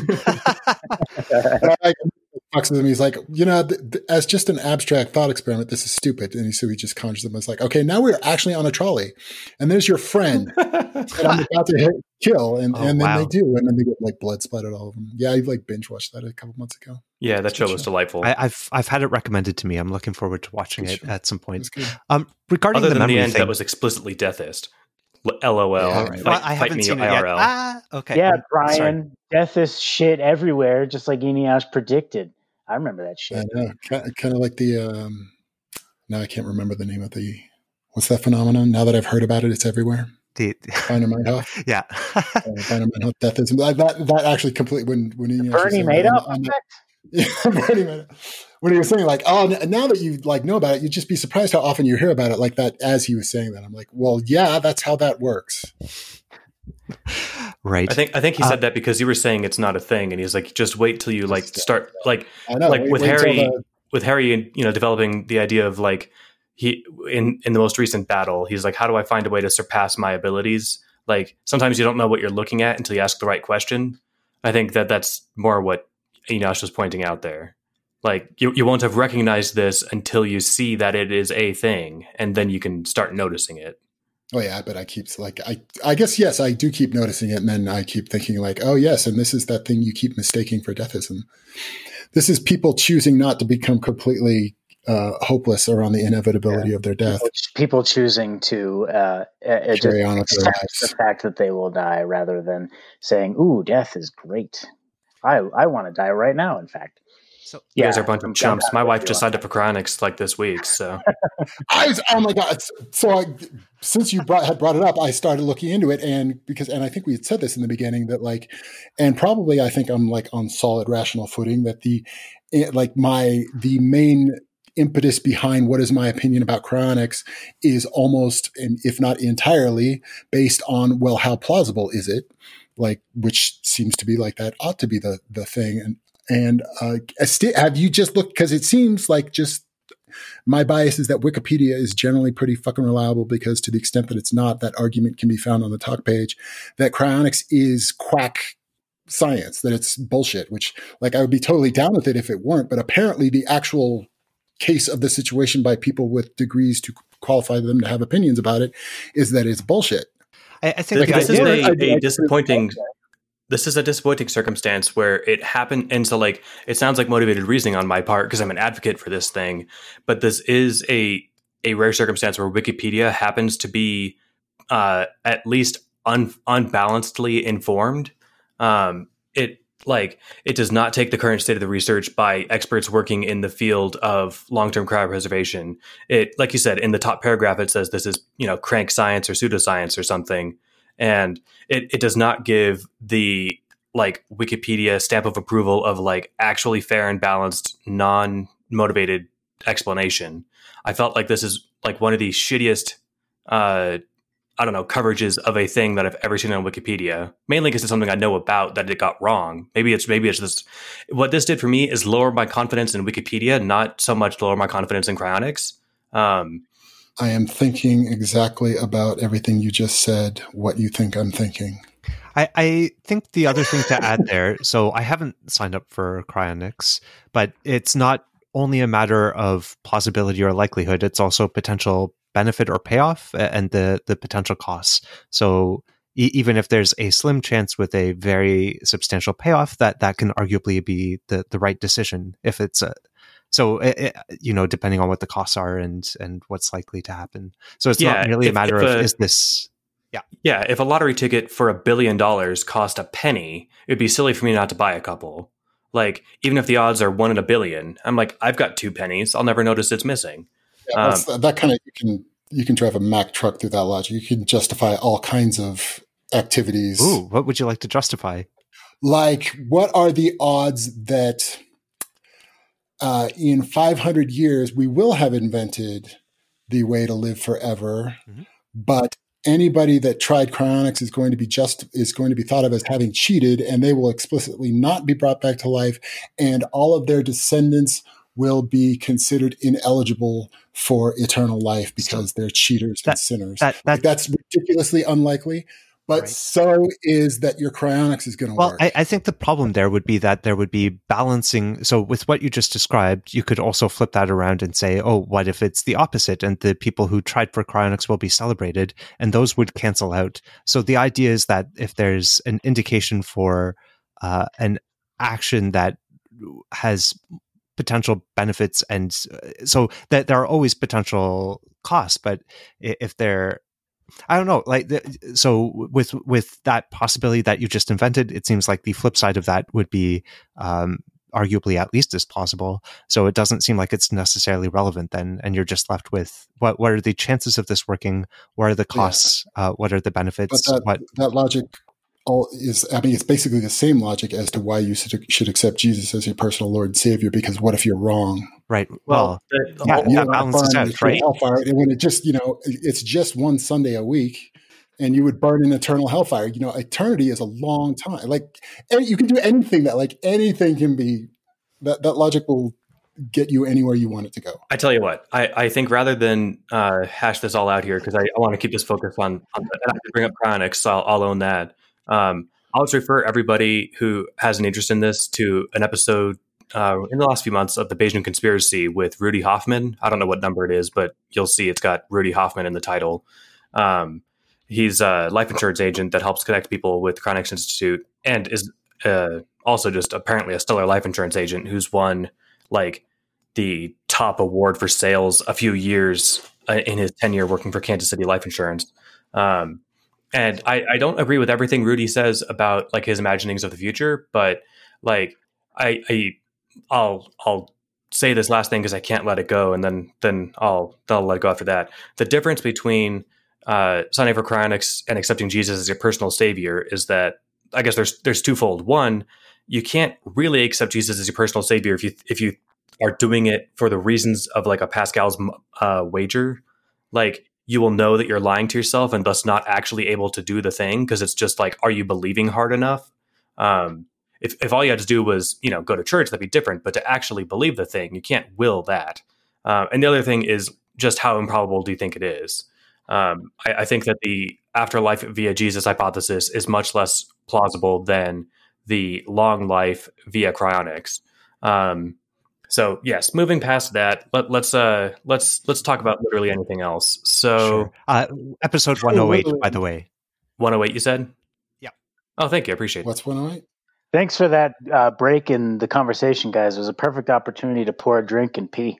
Perfect. Excellent. uh, that's wonderful. I, I, did want to make sure that people knew that memory was in real life quite malleable and and be careful for fully trusting your memory.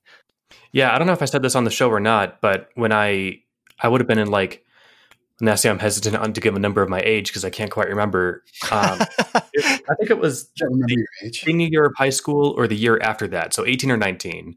I became aware of the work of Elizabeth Loftus, who yeah, yeah. has has done some of those fun false memory studies and like she was able to convince like she and her team they were like if you google the um what lost in the mall experiment uh they they interviewed parents and then they would ask the they weren't even kids they were adults but they said you know uh, uh, we were told about like when you were five or six you got lost in the mall and you were very scared and you found your mom. Can you tell me about that? About a quarter of them told them about this and they'd learned from the parents that this never actually happened for any of the subjects. And so they were able to just put in false memory in people and like by kind of just asking leading questions. And that's surprising and horrifying. That they've even done so. One of her studies, that again, pre-replication crisis, but I think the idea of false memories seems to hold up fairly well. But uh, th- we're able to implant false memories of enjoying different foods like asparagus, and then that has an influence on what people want to eat. That, from my memory, I haven't reread that paper recently, but that uh, rings a bell i watched her give a talk once uh yeah. conference in vegas and i think Oh, nice. I think oh, wait, what? What conference? not a psych conference this was Oh, uh Okay. skeptics conference um called Oh, the amazing meeting i think i went to eight and nine was the numbers that i went to james the amazing Randi uh hosted Oh, it that's where you got I've to. heard of, I'd heard of TAM. yeah tam were those It's meetings far into That's into, really cool. rational world that I've gone. uh, it was in the skeptical world which is distinctly different um Is it? yeah Is this like a term? like so like the the skeptics movement is is distinct uh, along a lot of grains from the rationality movement like um, in a sentence the skeptic movement is like consumer protection like how not to get fucked over by hucksters and rationality is about how to uh, again we talked about being predictably insane so how to overcome bias and achieve your goals if i was to put both Hmm. of those movements Nice. on a bumper sticker Cool. um, it, just, it so almost sounds like it's just more kind of like applied rationality. Is it? Is that not quite right? What skepticism? Yeah, I think skepticism is a lot easier than applied rationality. Um, like to, to overcome bias and and become aware of how your thinking works is actually a lot harder than just like learning the basics of the accepted model of reality that physics gives us and not buying magic medicine. Um, like skepticism is just like whatever, no magic, no angels, no fairies, no magic tonics that cure cancer. Um, rationality can't be so easily summed up. And I, I'm I'm doing a a slight disservice to skepticism. There's more to it. Like there there is a truth seeking process. They definitely share that in, in common. Um, but they have uh, similar but approaches and different. like a subset. yeah, Almost. That's I'm parsing that. and my my own uh, like take on it is that I think skepticism is a lot easier um, than being properly rational. Uh, like it, it, like I said, it's easy enough just to learn. All right, here's the list of things that are bullshit, and then here's the list of things that aren't on that list, which is everything else. Um, I don't know. To, to bring this back to the book, I'm going to just grab Yeah. the steering wheel and drag Justin back in because we haven't heard from him in a while. Um, were there any like? Do you have any like thoughts and predictions about? Because Brian said like that there's a supposed to be a big twist, which is what people keep saying. It's less that there's like a big twist or, or something like that. It's that there are lots of little puzzles throughout the book, um, some of which have been solved, some of which haven't been noticed because they they the clues are in plain sight but not obvious. Um, like, do, is there anything like that ab- along the like the puzzle solving element of the book that you've noticed yet? Um, that's wow. That's a tough question. I like if you can you give me a little like a concrete example of what you mean. Yeah, like who's Sith Kermit? Like we, we, That's- we don't, we don't have an answer to that yet, but like, that's, that's an example of like this might not be part of the big twist. Um, like another one would be like Snape uh, helping the SPHEW witches to the point and wanting to hide his involvement for reasons unknown to the point where he, Oh, where he did 50 memory charms, like little things like that. Um, like are are peppered throughout the book. But I mean, so I guess I can I can give you a different question if that one is like too on the spot without notes in advance. Like well, I I just wish I had a better answer for you. I really don't know. I mean, that stuff seems like I said like you know, going back to my point about the story being vignettes, a lot of it feels disconnected, and I don't really uh, know if there is one uh, uh, as far as like a grand overarching theory to all this. Uh, to, to individual actions by different actors. Um, I mean, I, you know, I'm not saying that there isn't. I just I haven't noticed a good pattern to really latch my brain onto. Uh, so why Snape is, uh, you know, why he helped um, I, am sorry. I need a quick reminder. What what exactly did he do again? It's been a little while since. No, I... you're good. Um, his, his... he was helping them with the. He was cluing them in on when the bullying would be happening. Oh right. So I mean, and invisible yeah, probably. I don't. Yeah, I, I, honestly, I'm sorry. I, am going to be a terrible podcast host and or guest, and not host. I, actually, I'm taking over. We're I'm taking. That's right. Yeah, this is a coup. well, where where are your new ho- hosts? Even though I are retiring uh, after this yeah. episode. So get off. Actually, this uh, leads to a great thing. If if Brian and I ever like have a recording that fails, it would be impossible to reproduce the three hour episode. We'll just make you two do it. Just have you do it. You All right. Uh, but yeah, I don't. Uh, I'm going to be a terrible podcast guest and not host and tell you that I, I really have no idea. I wish I had something more interesting to say, but no, that's totally really fine. Curious think, about like, I'm, I'm sorry. Go ahead. Oh no, please. I'm sorry. No, no, no. Guest host. I get to talk on the show all the time. I, am really curious about your views of, of, both of your views for how Dumbledore has changed. sorry, how Dumbledore has changed over time. Uh, because I, I, I think early on I had the same reaction that uh, I think that both you, uh, Brian, and Stephen did, and Justin, maybe you had a similar thing where it's just kind of disappointing where where Dumbledore seems just insane.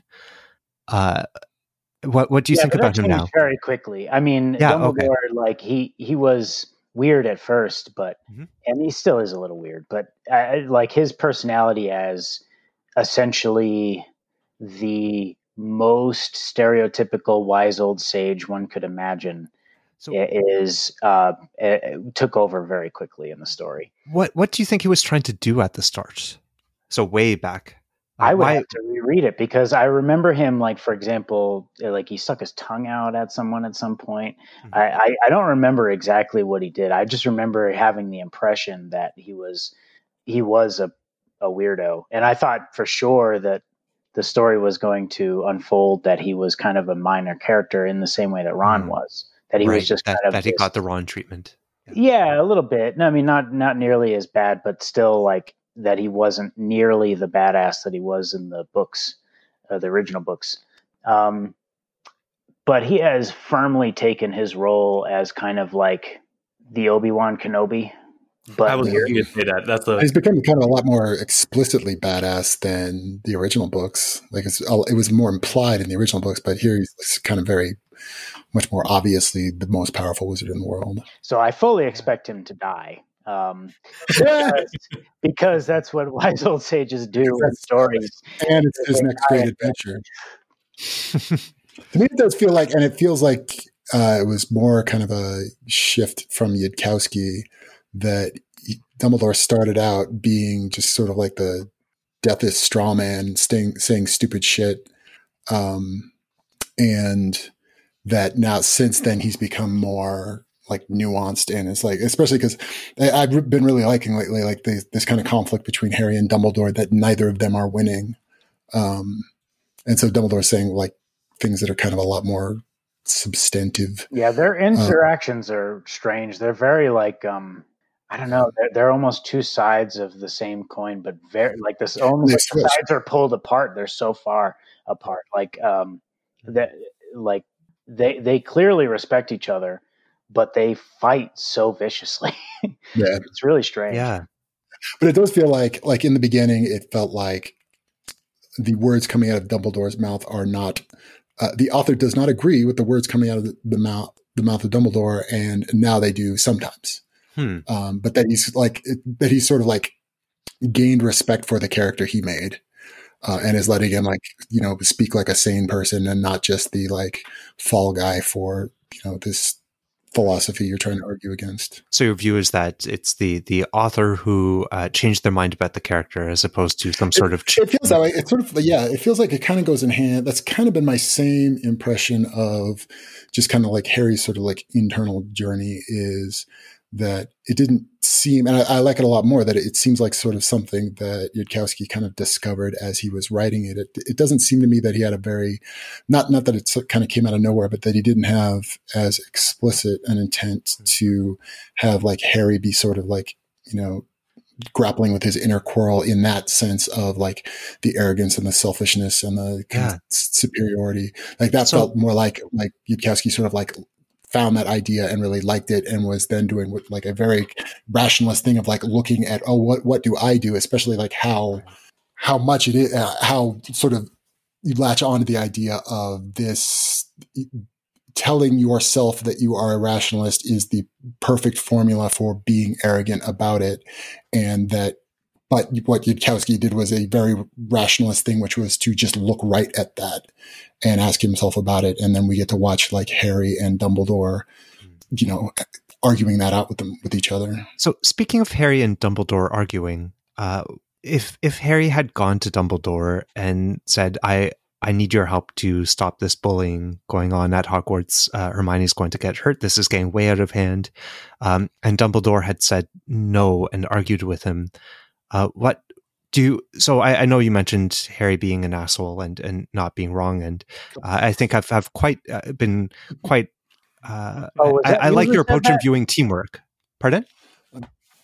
I, was just, I was uh, uh, making fun of the fact that Brian brings it up. you know, he's right. not always an asshole. Sometimes, sometimes he's just a douchebag. So, so and I, I, get the sense that a good chunk of that is because uh, maybe not recognizing others' humanity or or seeing others as PCs, as he would say it. So, uh, where, where, right, he sees them as NPCs. Yeah, so he doesn't doesn't see people as entities that you can work with and team up with, uh, except maybe for a couple exceptions. So if he if he had gone to Dumbledore and been told no for reasons that seemed unfathomable, and then taken the actions, would that have changed your opinion for what what he did? Or I, I think you oh. had a fairly uh, so I, I, think a number of people. Um, your, your views were somewhat controversial, and I, I think some people have experienced uh, bullying and that, that yeah, kind of thing. I think I, th- I think uh, it sounds like it was a lot misinterpreted as like oh me not liking kind of the unilateralism of what he did as an argument for and then nothing should have been done so even like like it, i could even see a version of it that ended up with exactly the same fight in the hallway happening mm. but it being you know a lot less off-putting uh, in by virtue of how you got there so yeah if so if it's like Harry argues with Dumbledore, Dumbledore doesn't give him the answer he wants, and Harry says, "Well, fine, fuck it, I'm going to do what I want anyway." Uh, well, that's kind of what happened anyway. Um, but if it's you know, so but better would be Harry has that argument with Dumbledore, doesn't um, you know doesn't get the answer he wants, or I mean it, that makes it even sound wrong. Doesn't he's got you know a very sincerely held belief about what the right thing to do is and thinks that Dumbledore doesn't see eye to eye with him about it. So he goes out and does kind of the very Hermione version of it, which is go out and get a bunch of you know uh, Avengers assemble, right? Um, and you know kind of participates in a collective action towards doing it. I sound like a communist when I'm saying that, but just in the sense like so if just like, for solidarity like, you know, and no like no man is an island and also like if it's a good idea then you should probably be able to convince at least one other person that it's a good idea. He convinced um, quirrell. Right so Quir- quirrell is yeah, the, dark, like, then, you know, the dark genie. what, what, company am i keeping?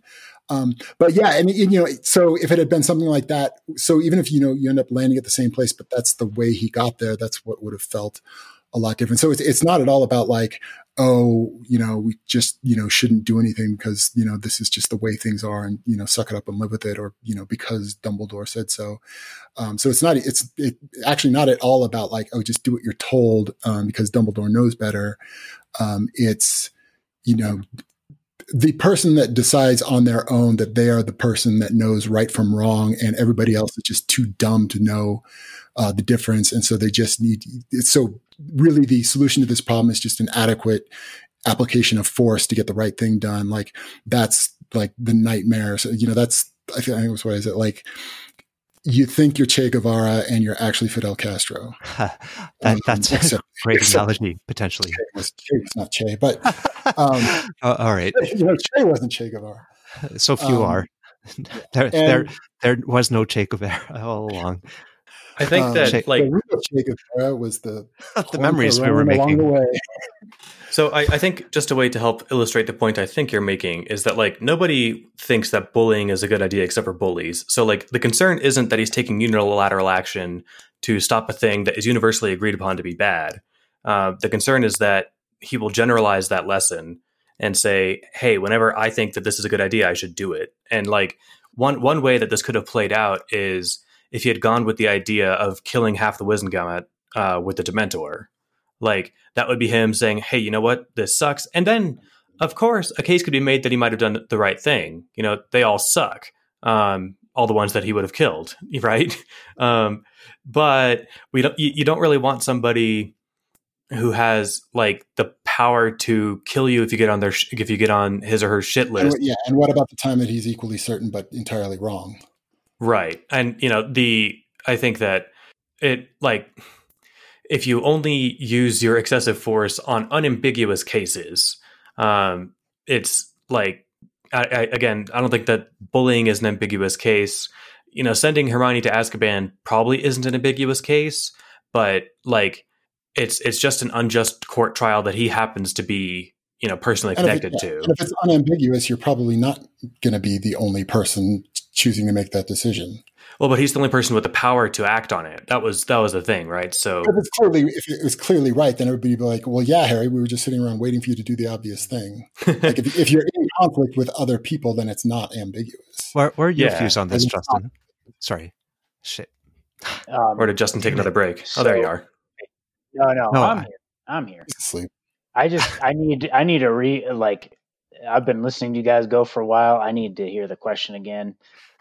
Yeah, I was just I, I was raising old ground because I think actually last episode uh, I think a number of people got a better understanding of some of your views, uh, Brian. But Bri- Brian had a somewhat controversial take on uh, Harry's um, response or, or, action to help deal with the bullying situation at Hogwarts, mm-hmm. uh, where he acted not quite unilaterally because Quirrell was there, uh, but must be the same person, so it is unilateral. right. Uh, so, morality. Right.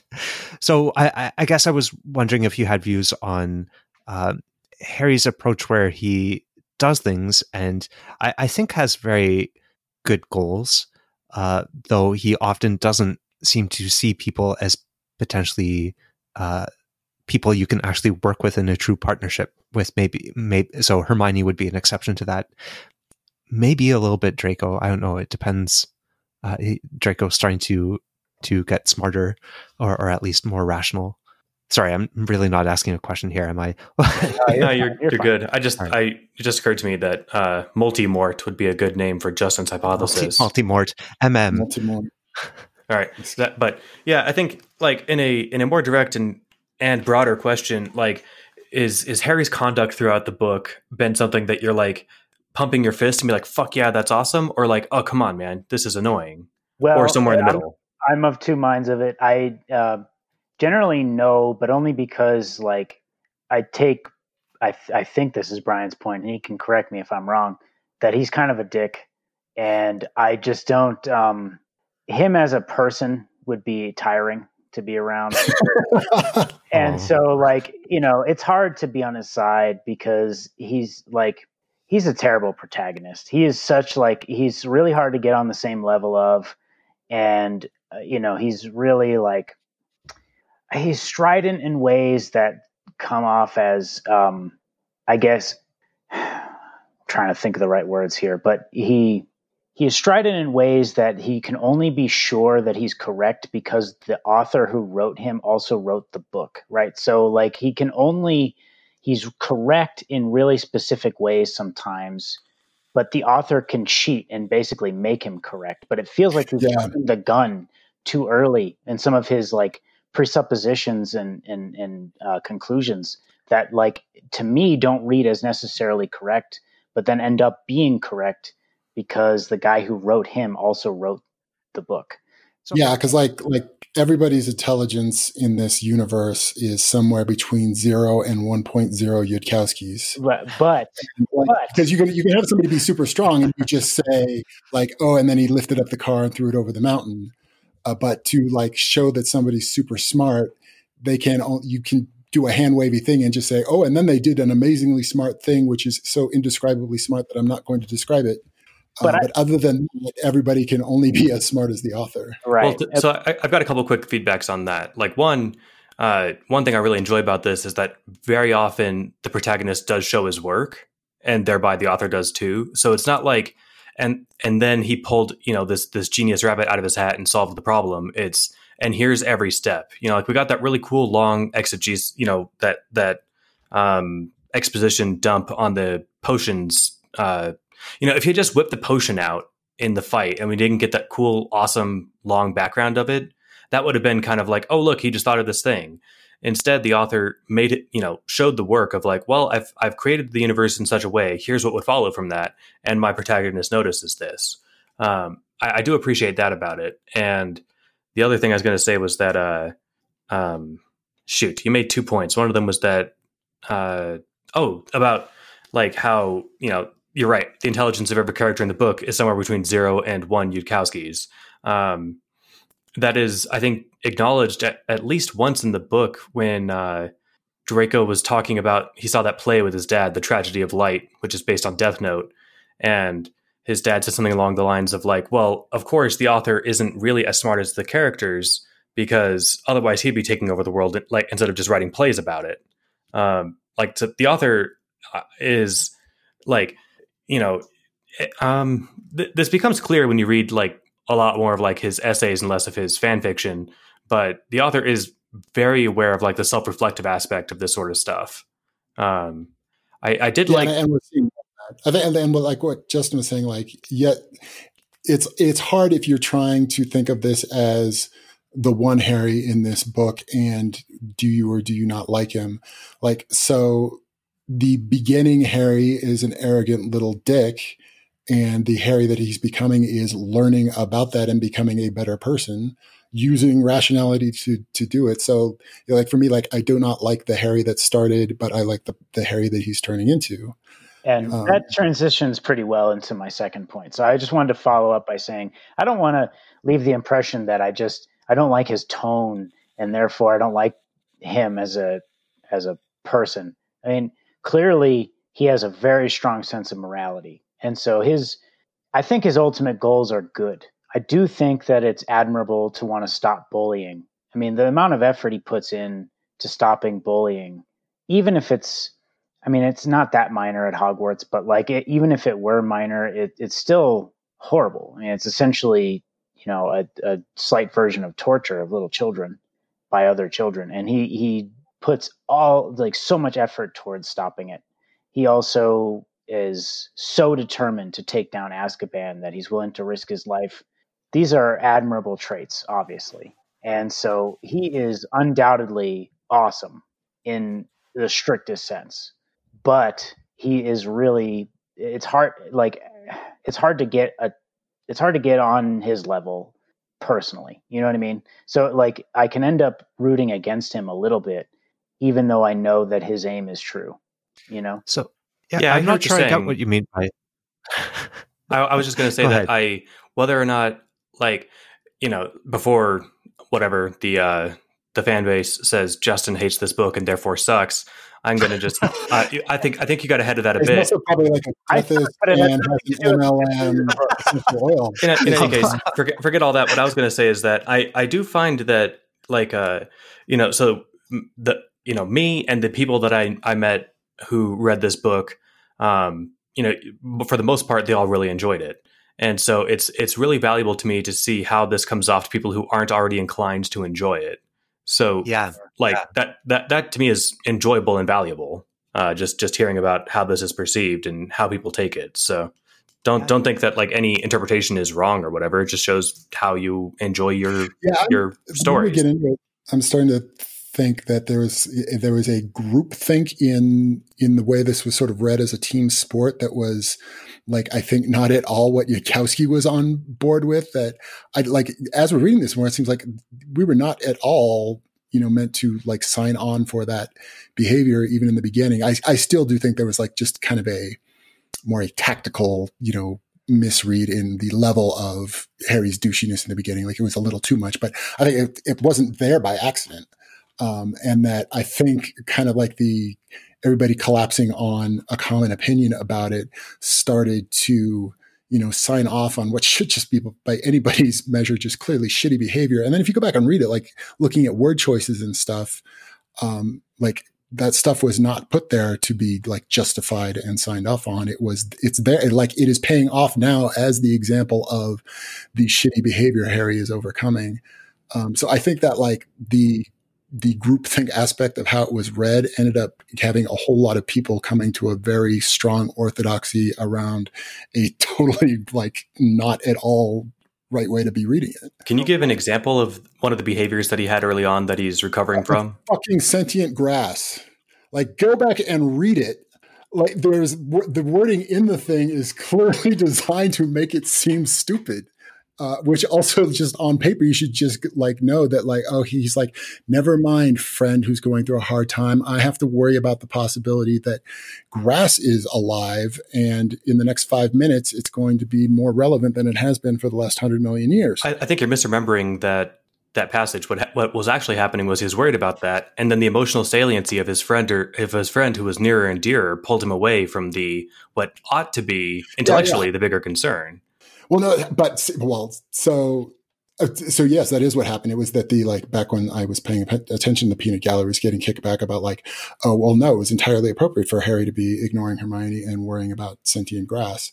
And but I, he, but he didn't ignore her. Was, well, no, yeah, no. So yeah, that's again, yes. So yes, Yudkowsky knew what the same thing to do was, but I feel like uh, the peanut gallery has like landed on a number of these like nutty um, you know, consensus opinions about because no, there were like really people being like, no, Hermione just needs to like fucking wait because what if the grass is sentient? So I, I, think my take on this is that Harry has a lot of room for growth, and he does grow a, as a character, uh, as a person, if you want to view him like that. Um, I the so Harry wasn't off putting for me in the same way that he was for you. Um, I don't think that's necessarily a wrong way to read it, but I, I, don't think yours is wrong either. And you, you've actually changed how I recommend the book to others because I think even Yudkowsky thought that, uh, you know, give up by chapter, I don't remember what it is, but if you don't like it by then, just, yeah, just stop. And that, I don't think that, uh, is actually fair because, um, you, you seem to have grown to uh, enjoy at least some aspects of this, unless I'm wildly mis. Uh, no, totally. Well, that's yeah. Like, yeah, and that was like my major confusion was was uh, that thinking that well, a bunch of people that have already read it clearly know where this was supposed, you know, where this was going. Like now that we're what are we like two thirds, three quarters of the way way in, I'm realizing like, oh, like so yeah, if you're gonna try to sign off on everything Harry's doing, then this is a totally, you know, shitty story of comic book guy. But it's not that. Like, like Harry is this totally like this is a totally super appealing story, and Harry's this really likable character, but not for the reasons I kept getting told. So like my confusion was not not understanding the, the level to which like but it like wasn't a coincidence. So I think sort of like this like this spontaneous kind of orthodoxy popped up around that had a lot to do with sort of like just maintaining community cohesion. Um, that could be. There could be. That wasn't because it wasn't written in that. You know, it wasn't written as a as a team sport. I, I think um, there are team sport. multiple explanations for for what might have happened. So one of them could be some some sort of cohesion. Um, there also could be differences in in something like personality or experience with people like Harry or views of your own pasts that would predispose some people to like him less or dislike him at the start and so i imagine there's lots of room for for individual differences there. Um yeah. I, I, do no, have something just like hearing it was because it seems like pretty clear that like we are now seeing like harry introspecting and looking at himself and changing some of these things. And that was like the initial impression what was like a lot of the anxiety and, and what did seem off putting was like if this were going to never happen, if we were just going to go through the whole thing and all of that way that Harry was acting in the beginning was just totally fine because he's right. Um, then this would be a totally off-putting, obnoxious book. But it's not like he's, you know, both the full commitment to the rational approach and just scientific method in general, as well as you know, worrying about being a good person. And I feel like that's a lot of the point is that like those two things are not only not in conflict, they go together. Justin Brian, would you recommend the book to to friends so it's far? a tough book to recommend, I gotta say. Like it's not not because it's bad, it's just that it's so different. Like and and you know, like Harry Potter is what it is. It's such a popular series and he had Yudkowsky has done so much with these characters that most people wouldn't enjoy. Like I think a lot of people would be put off by Ron not being in the story. A lot of people would be put off by Harry being so different. A lot of people would be put off by Draco making rape comments very early on. You know, like I, I just don't see the average person enjoying it really. Uh, so my answer is no i wouldn't recommend it. I would but for someone who i thought like for very specific recommendations yes absolutely. But for your average person i really don't think they would enjoy it no.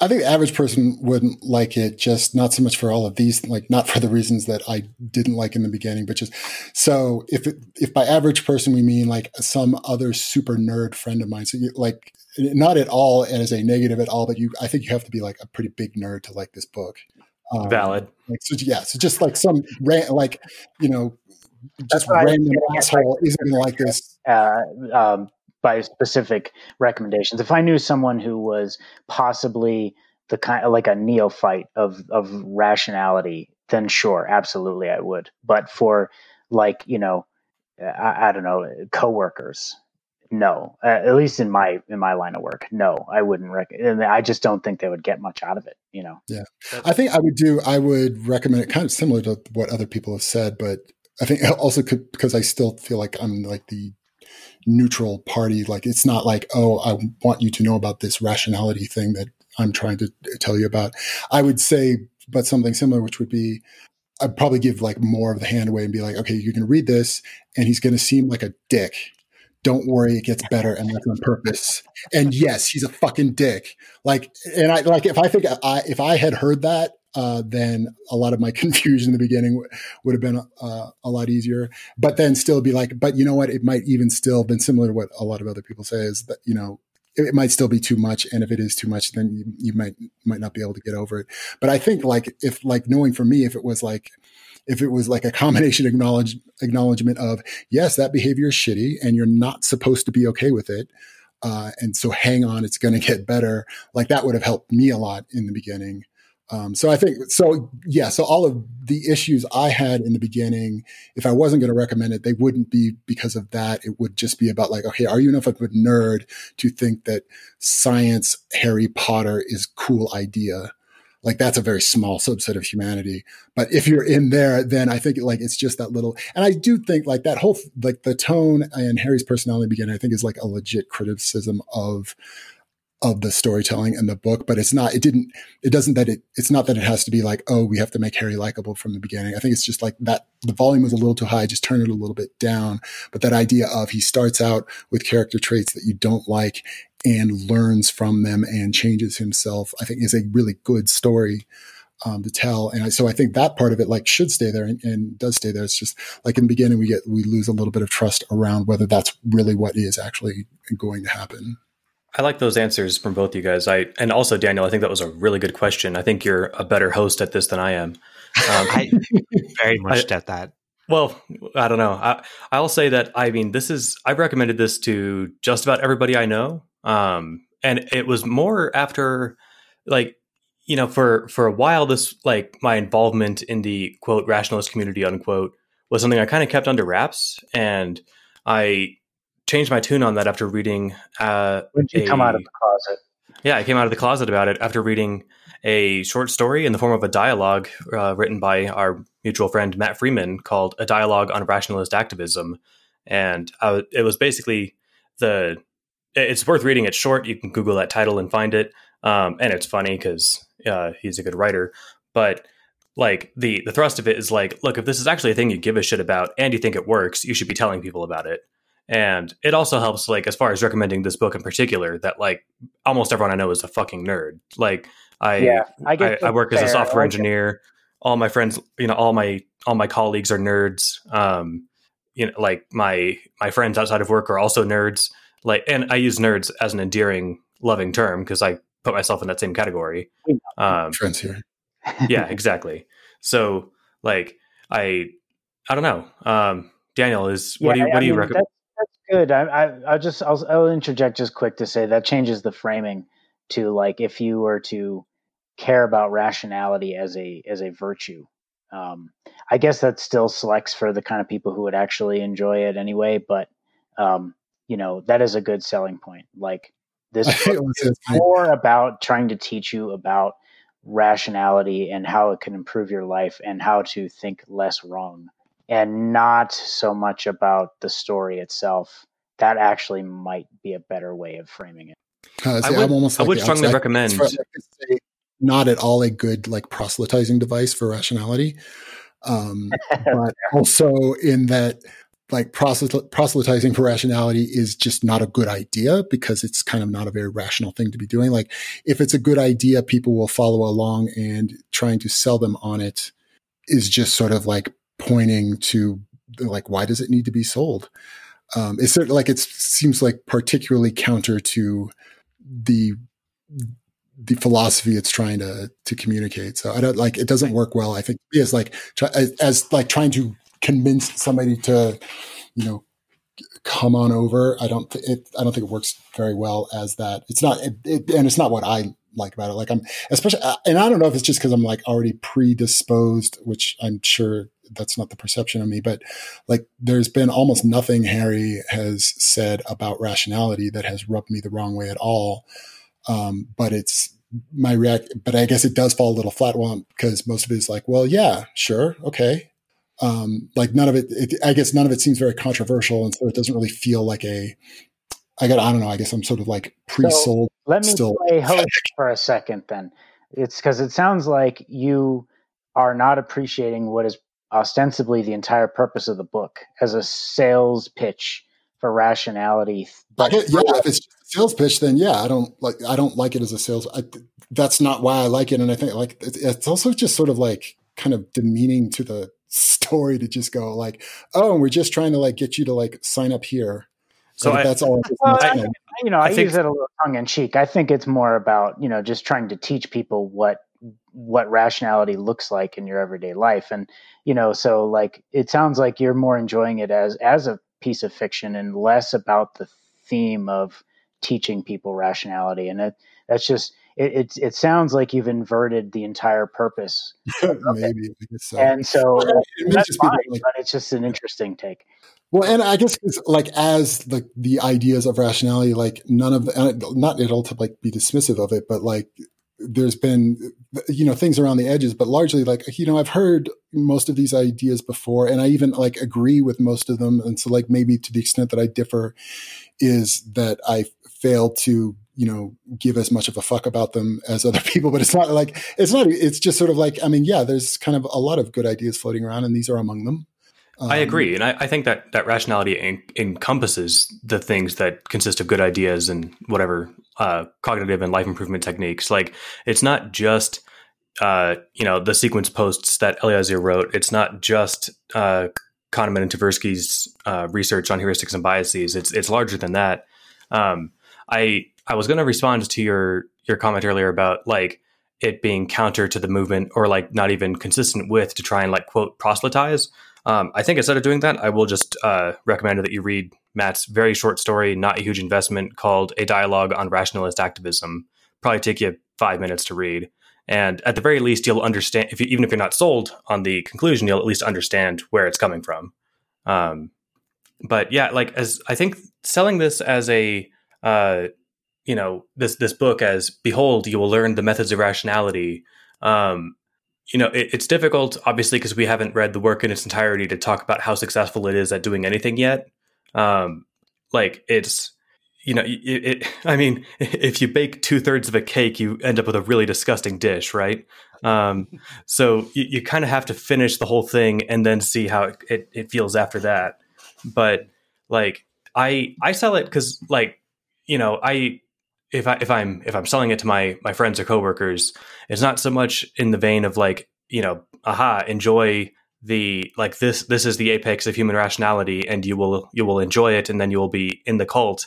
It's more like um, I, I enjoy characters that are smart and not necessarily like book smart like they can recite physics papers. I like there's the trope of the idiot ball which is where like we need more story to happen and so someone has to be completely stupid and that that will put them in the position for the next story pieces to fall in place um, you can go to TV tropes and look for idiot ball, and it's you'll find a zillion examples, and you'll find them in all your favorite shows. And it's a it's a device that you know is tried and true, and it works for a lot of stuff, especially like horror movies. Um, it's played with in the movie uh, uh, Cabin in the Woods. Um, like they they explicit they don't use the word idiot ball, but they they essentially throw one at them so they can keep things going the way that they want. Uh, if you haven't seen Cabin in the Woods, check it out.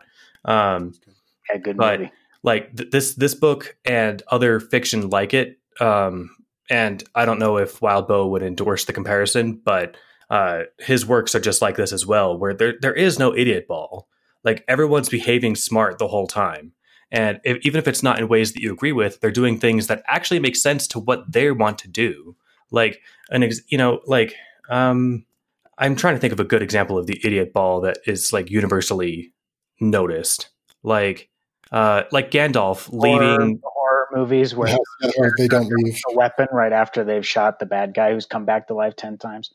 Every time they don't pick up a gun after they knock out the bad guy, right? Or double tap them is a good example.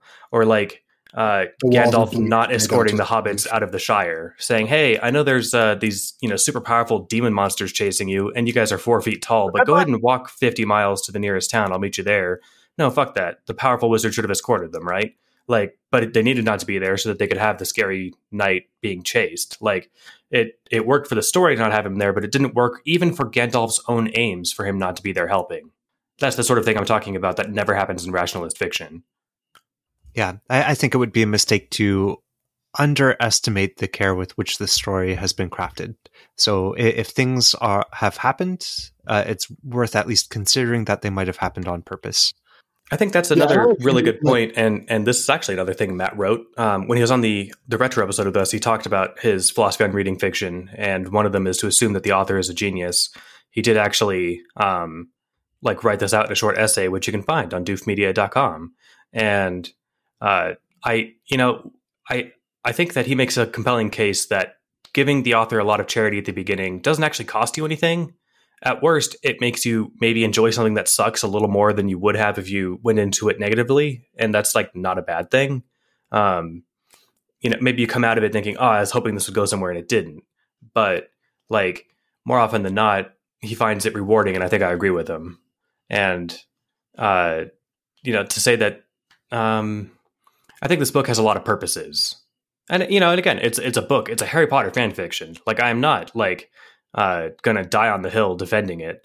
Um, I really enjoy it, obviously, which is why I wanted to spend a year and a year working on a podcast and talk about it for what 150 hours.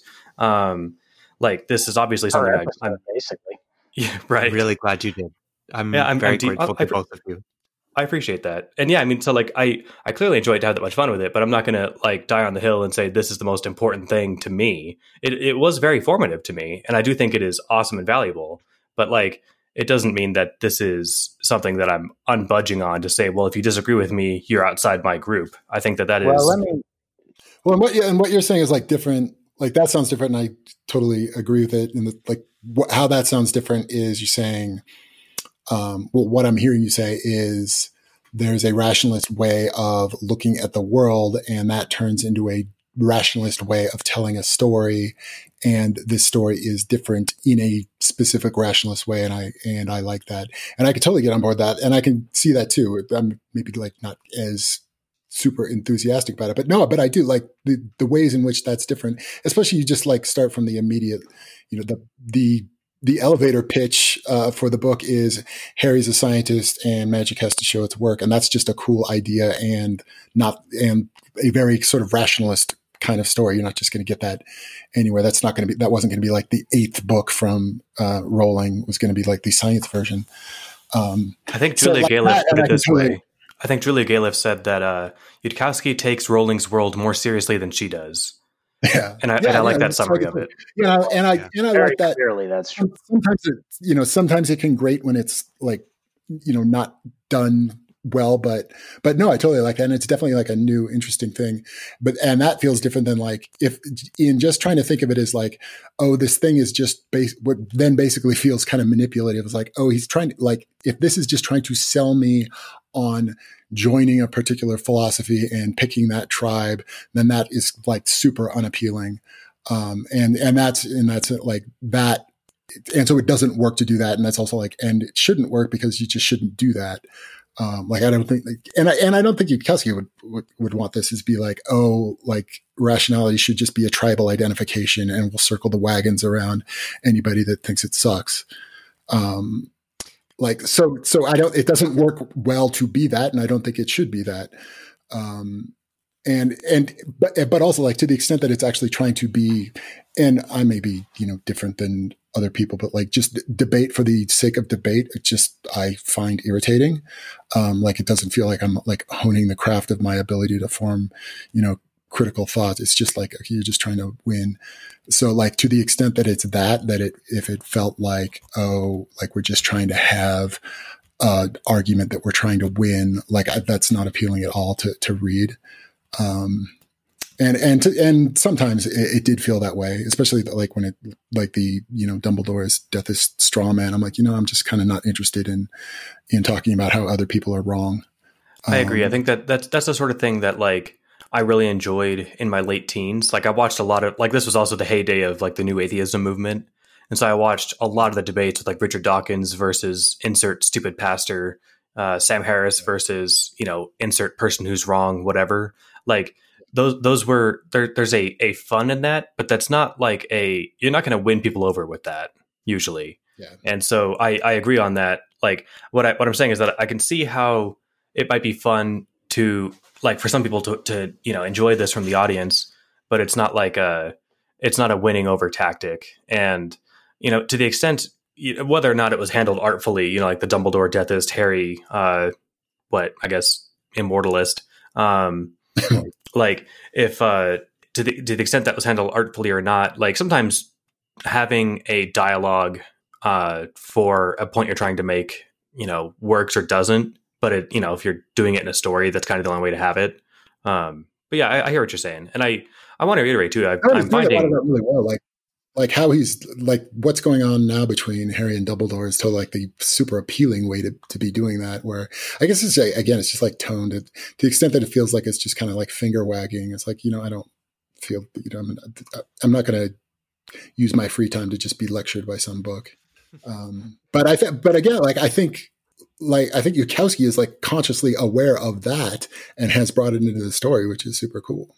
Yudkowsky plays at one level higher than you. Um, that's what Quirrell said when Harry asked him what level he played at. Uh, for those of you not keeping notes on the whole book, I feel bad for our guests. I think that you guys should talk for at least a couple minutes, and Brian and I will shut up for a minute while you guys I'm talk about something. time. Well, as long as you're having fun. um, yeah, real I mean, podcast what, what, uh, with the memories we made along the way. Right. Uh, so that there were a couple things I was I, I, was hoping to to mention and check your thoughts on. Uh, Justin, do you want to take the lead? Uh, what were you hoping to talk about? Actually, I mean, I was just here to be kind of loosey goosey. I figured that um, I would just take the conversation as it comes. I uh, really enjoyed it so far, but um, I don't have anything particular about the book to say that I haven't already kind of said. I had that kind of sort of grand unifying theory of what the ultimate mm, evil or or obstacle will be. Um, I did notice the story structure being a little bit odd, uh, but otherwise, I mean, I don't know. I like it's it's kind of hard to uh, say anything too specific. I, I have enjoyed the book. Uh, I hope it hasn't come off that I didn't.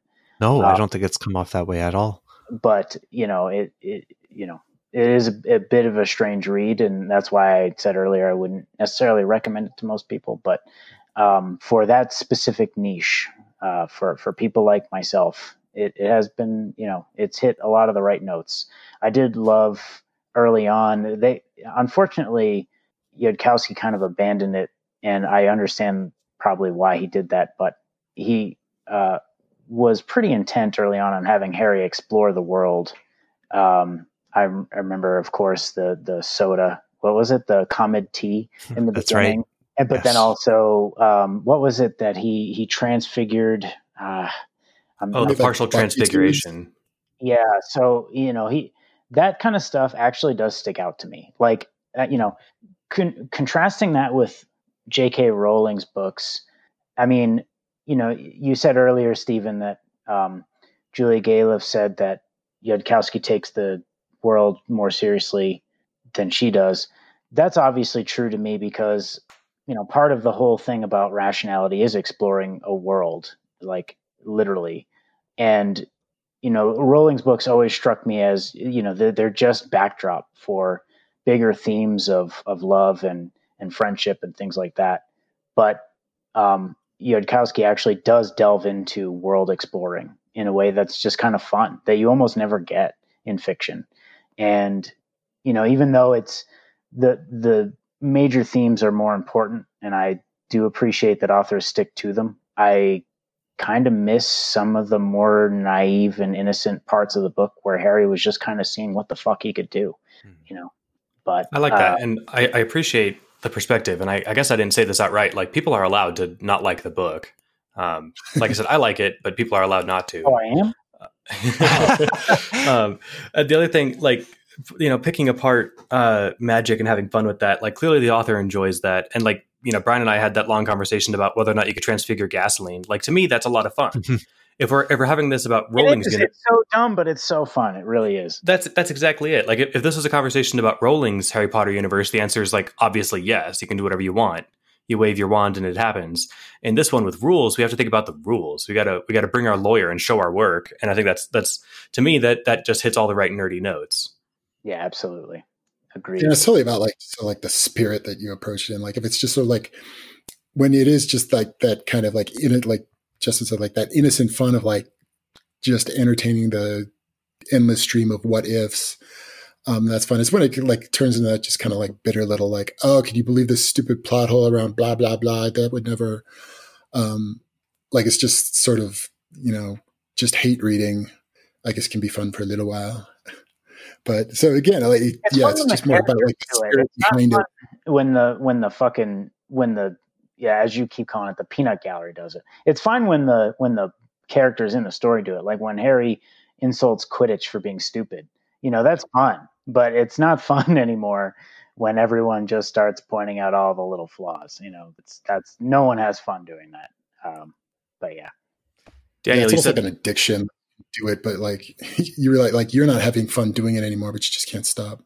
I mean, there's like a crappy YouTube channel called Cinema, or uh, I think it's a subsection of a channel, whatever. Cinema Sins is like a YouTube series where he goes through and finds quote unquote plot holes of things and like does this big tally of them throughout the story or throughout the movie.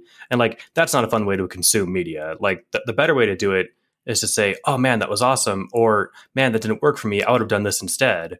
Um, or like accept that like you know you don't need to explain every little plot hole for something to be awesome. Like uh, you know, I could I was going to generate a bunch of examples from the Marvel Cinematic Universe, but I'll spare everybody and I'll push back to Daniel and say you said that there was a couple things you wanted to talk about, um, and then you nicely Yeah. handed the baton to Justin. But, but I want to hear what you wanted to, to bring up. I was terrible like- with the baton. Take it back. No, that's, No, you nailed it. I, think And yeah, Daniel and I, agree haven't with been able that. to engage much because like we both know everything, so I can't like ask you a question We've, with you we've know. seen everything. We've seen it Well, all. Right. So like I can't ask you what are your thoughts on this in front of them because you know we we already Ah. we have we have inside information. But That's coming on the bonus content, people. yeah, we'll we'll figure Uh, something out. so uh, regard directly regarding the story I, I was we haven't talked about this much but uh harry made a choice and it was a hard one and is now dealing with the aftermath of that uh regarding whether to go to Azkaban or not uh, with his new Phoenix. Uh, so I, am I, I had I, I found this uh, uh, to be a very hard uh, hard thing to read in that it's a, a, painful experience to think that you have missed out fully on on something and that that door is fully closed. Though I think that kind of thing happens in in real life maybe uh, a lot where you, you just there are opportunities that you have and then uh, some of them you never get to explore. I, I was wondering if that really hit hard for both of you or if and I know you already got to talk about this a little bit, Brian, but maybe how about uh, how about for you, Justin? So uh, yeah, honestly, it it did because I am like I said earlier with Harry's aim being true. I empathize a lot with his desire to destroy Azkaban. It's clearly the worst imaginable place. It is a place of permanent torture, and so clearly that needs to go. Um, and but I also th- that realistic struggle, that pragmatic struggle of wanting more for yourself and not necessarily sacrificing your entire being for one goal that, while admirable, may not work out um, and may be the final and only thing that you do, and then end up dying in the process and failing to do all these other great things you could do. And and having trying to trying to fight that battle of what you could do now versus the foresight of what you may be able to accomplish. I think for the average person, it's probably in their best interest to just go to Azkaban. Like if they were in Harry Potter's shoes, but didn't necessarily, but had their own mindset. Hmm. Um, only because I don't think your average person really actually would accomplish that much. Um, I see. Whereas Harry is a special case clearly the story has made him out to be this person, this paragon of virtue who could actually be a benefac- a, a beneficial dictator. Whereas that's probably not the case with your average person. I think for most people, it would just be an excuse to not do the hard thing. Um, so, but yeah, so is that where you think the story is going? Would you like Harry to become a beneficial dictator? No, I don't. I mean, it's not about want. I just think that um, he has been elevated in the story by many parties to be the um, I, like a savior figure almost, where he is both really strong, really passionate, but also really intelligent and really morally conscious, and he's very young. Yeah. So, like you know, in real life, people like that just simply don't exist on the same level that he does. But um, in this in this book, the driving end goal seems to be that he is the ultimate savior of everyone. You know, I, I think protector. one of yeah. I, so I, I appreciate that, uh, and I I think those are some really good thoughts. Uh, with what what the Phoenix saw him do was not uh, go to Azkaban, right? And and uh, be maybe disappointed the Phoenix. So I, I don't. I, I, agree with Steven, and I think Brian, you were on board where um, there, there was. I didn't get any sense of kind of being looked down on or dismissal, or, or not. Sorry, maybe dismissal, but just um, not not uh, a negative emotion, but just that. Nope, this is not not what I'm interested in. Um, and you, you mentioned that that Harry is kind of elevated or somebody who could actually do things, um, whereas most people aren't. I, am wondering why you think that's the case. And the reason, so I'm, this is kind of a pointed question because if you look at what people do in the world, you often see them do nothing, which is what the Phoenix saw Harry do. Uh, so I, I wonder to what extent people's inner lives are far more rich and maybe optimistic or uh, maybe people have these noble intentions that we we don't get to see uh, at least put into action.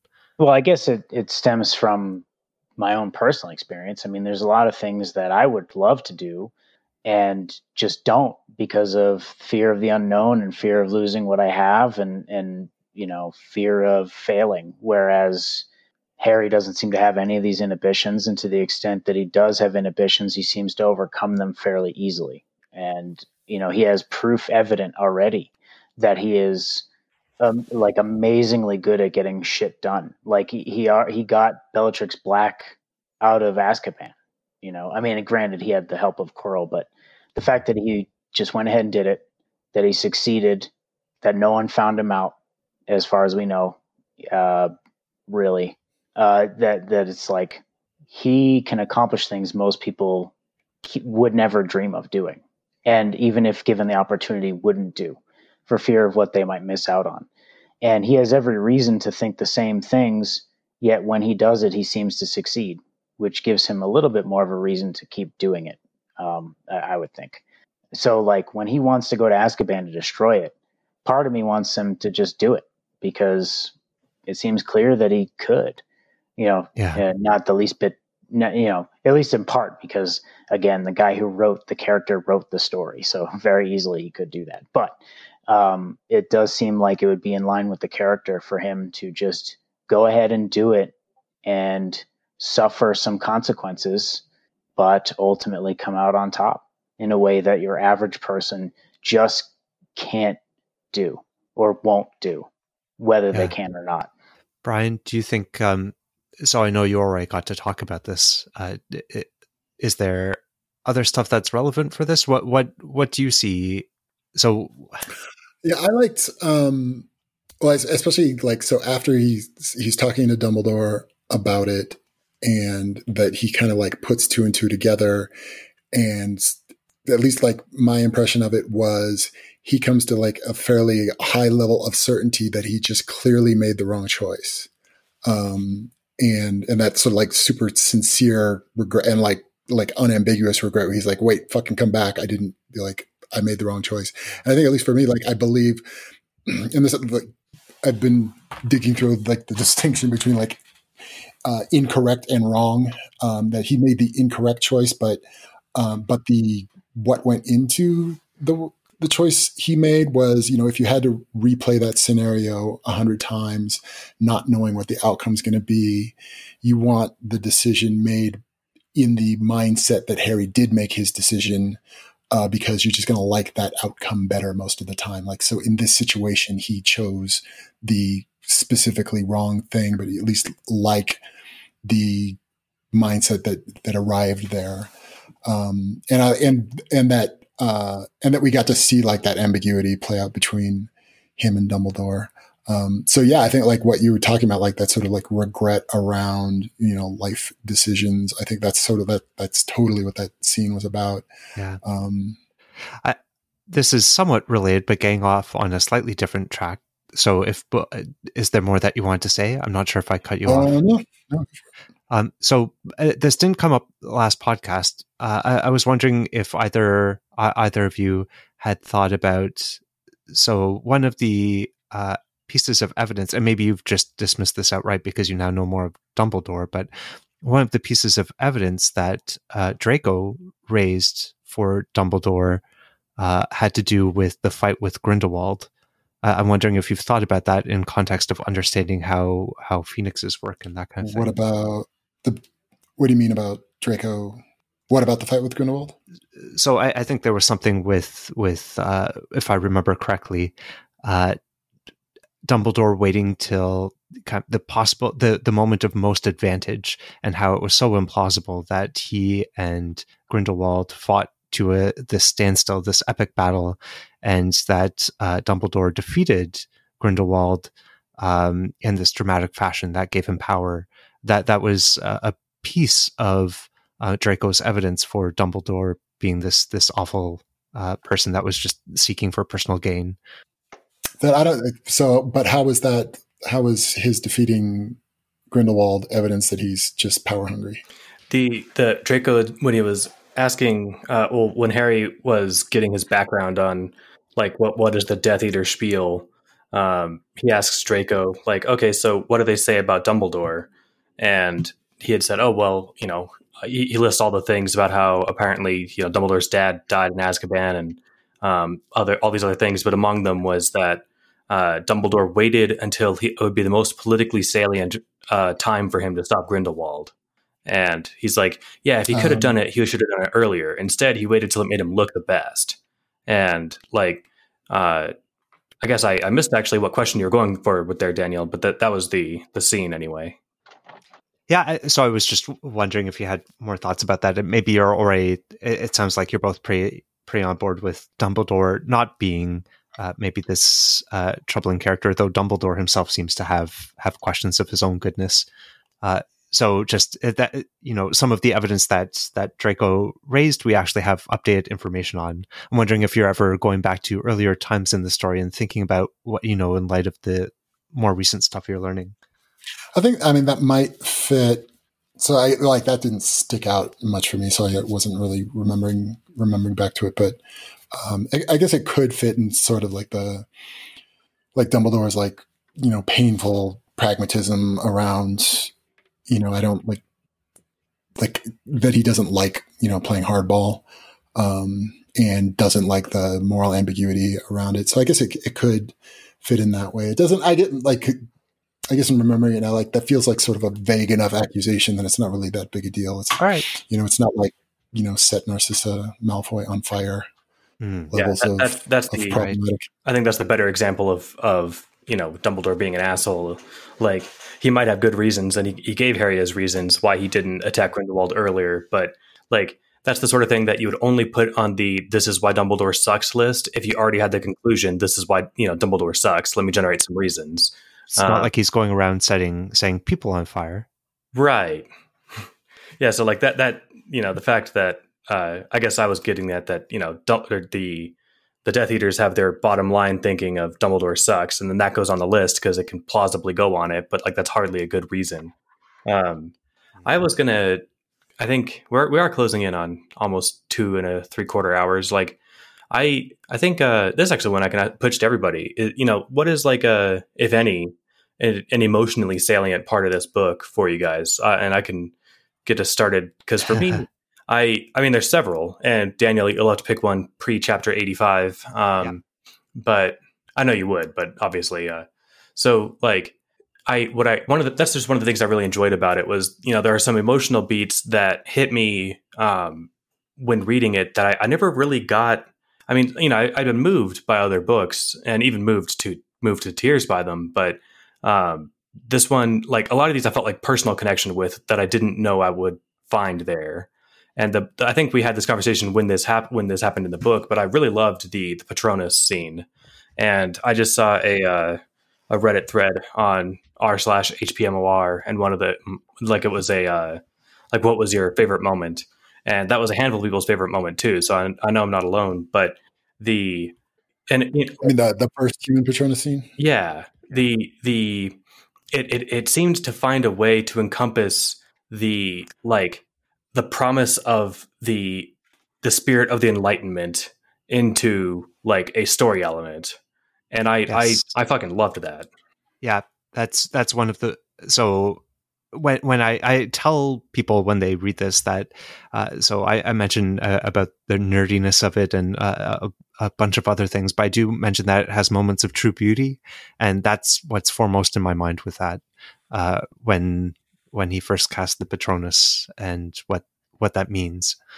Um, and uh, if I can add in a couple other really emotional, impactful, so the whole journey to Azkaban, uh, not for the same reason, but the uh, the the opposite reason, just how dark that is, and keeping in mind that hopefully things aren't quite that bad, but that you know we have people in prisons today that we torture in some ways, uh, maybe not hopefully quite as bad as that, but still really oh, bad. Oh, just as bad.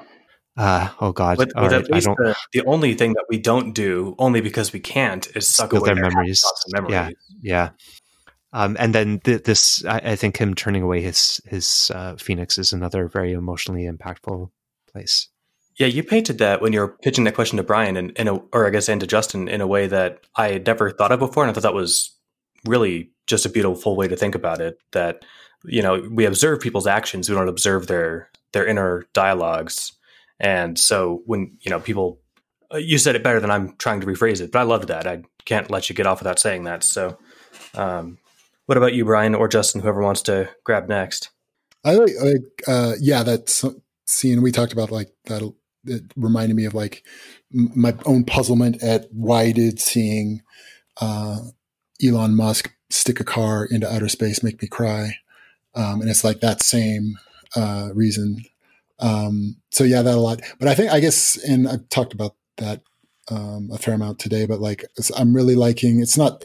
It doesn't click so much with like any particular scene, but kind of Harry's um, where Harry sort of butts up against kind of having these kind of uh, raw emotional reactions around like a lot of like um, oh my god my friend hermione's going to torture prison what can i do like his puzzlement around how does he um, how does he you know negotiate th- these kind of emotional and moral imperative of what he's going through with all of that kind of specific ambiguities around well what's just the right like what is the correct thing to do versus what is the right thing to do?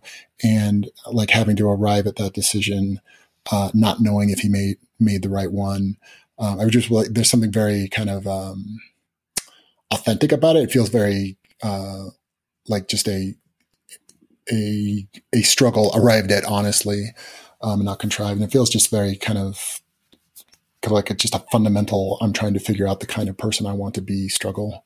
I love that answer. And I, I was grinning the whole time because it's the opposite of sentient grass. Yes. Yes it is. No i can dig that. How about you justin? Have you felt an emotion while reading this book? A couple. Um, one in particular um, easily for me the hands down most emotional part was after I'm forgetting some of the details again. I I just read through this for fun, and so I don't remember all the facts. But um, when Harry's explaining to Dumbledore that for about a moment he really thought, because you know of the magical world that he had stumbled upon, that it's possible. I think what was it? There, there were ghosts around. That it's oh, possible yeah.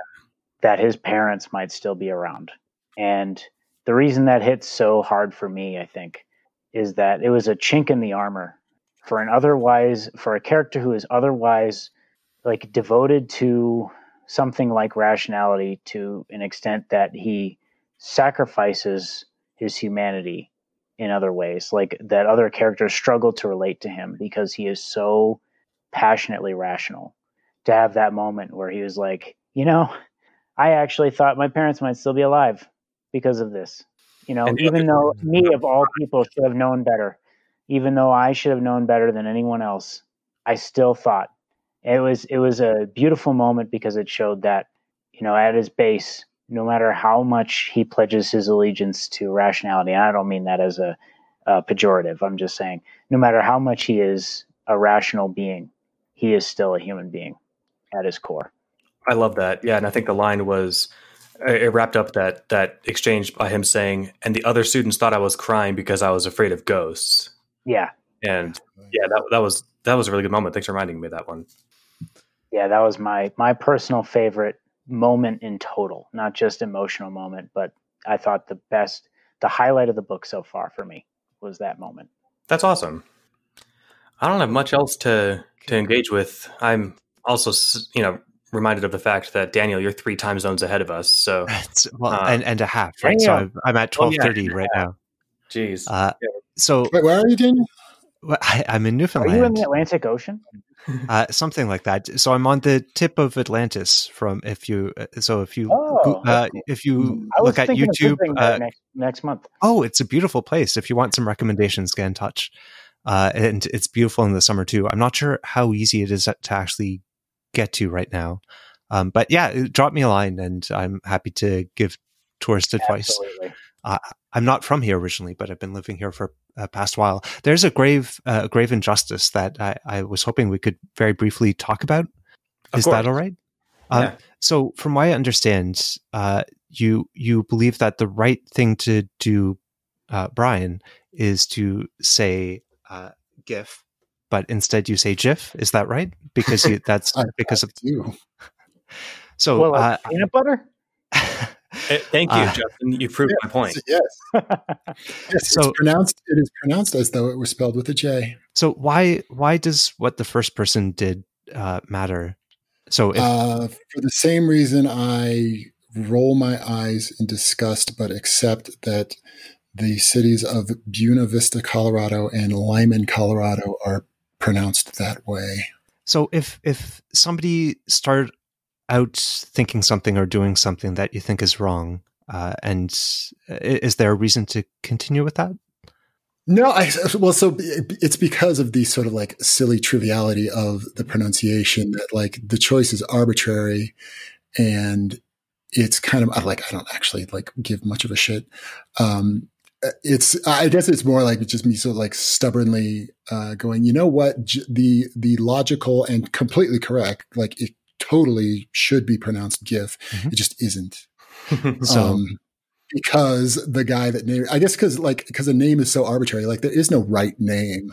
Right. It's whatever. And yeah, to sort of, I guess, what is it about it? I mean, it doesn't really matter. I guess like if I was going to like try to uh, take my own opinion about it too seriously, it would be uh, something about throwing a whole bunch of logical arguments over, you know, telling telling my mom that she spelt my name wrong. Right.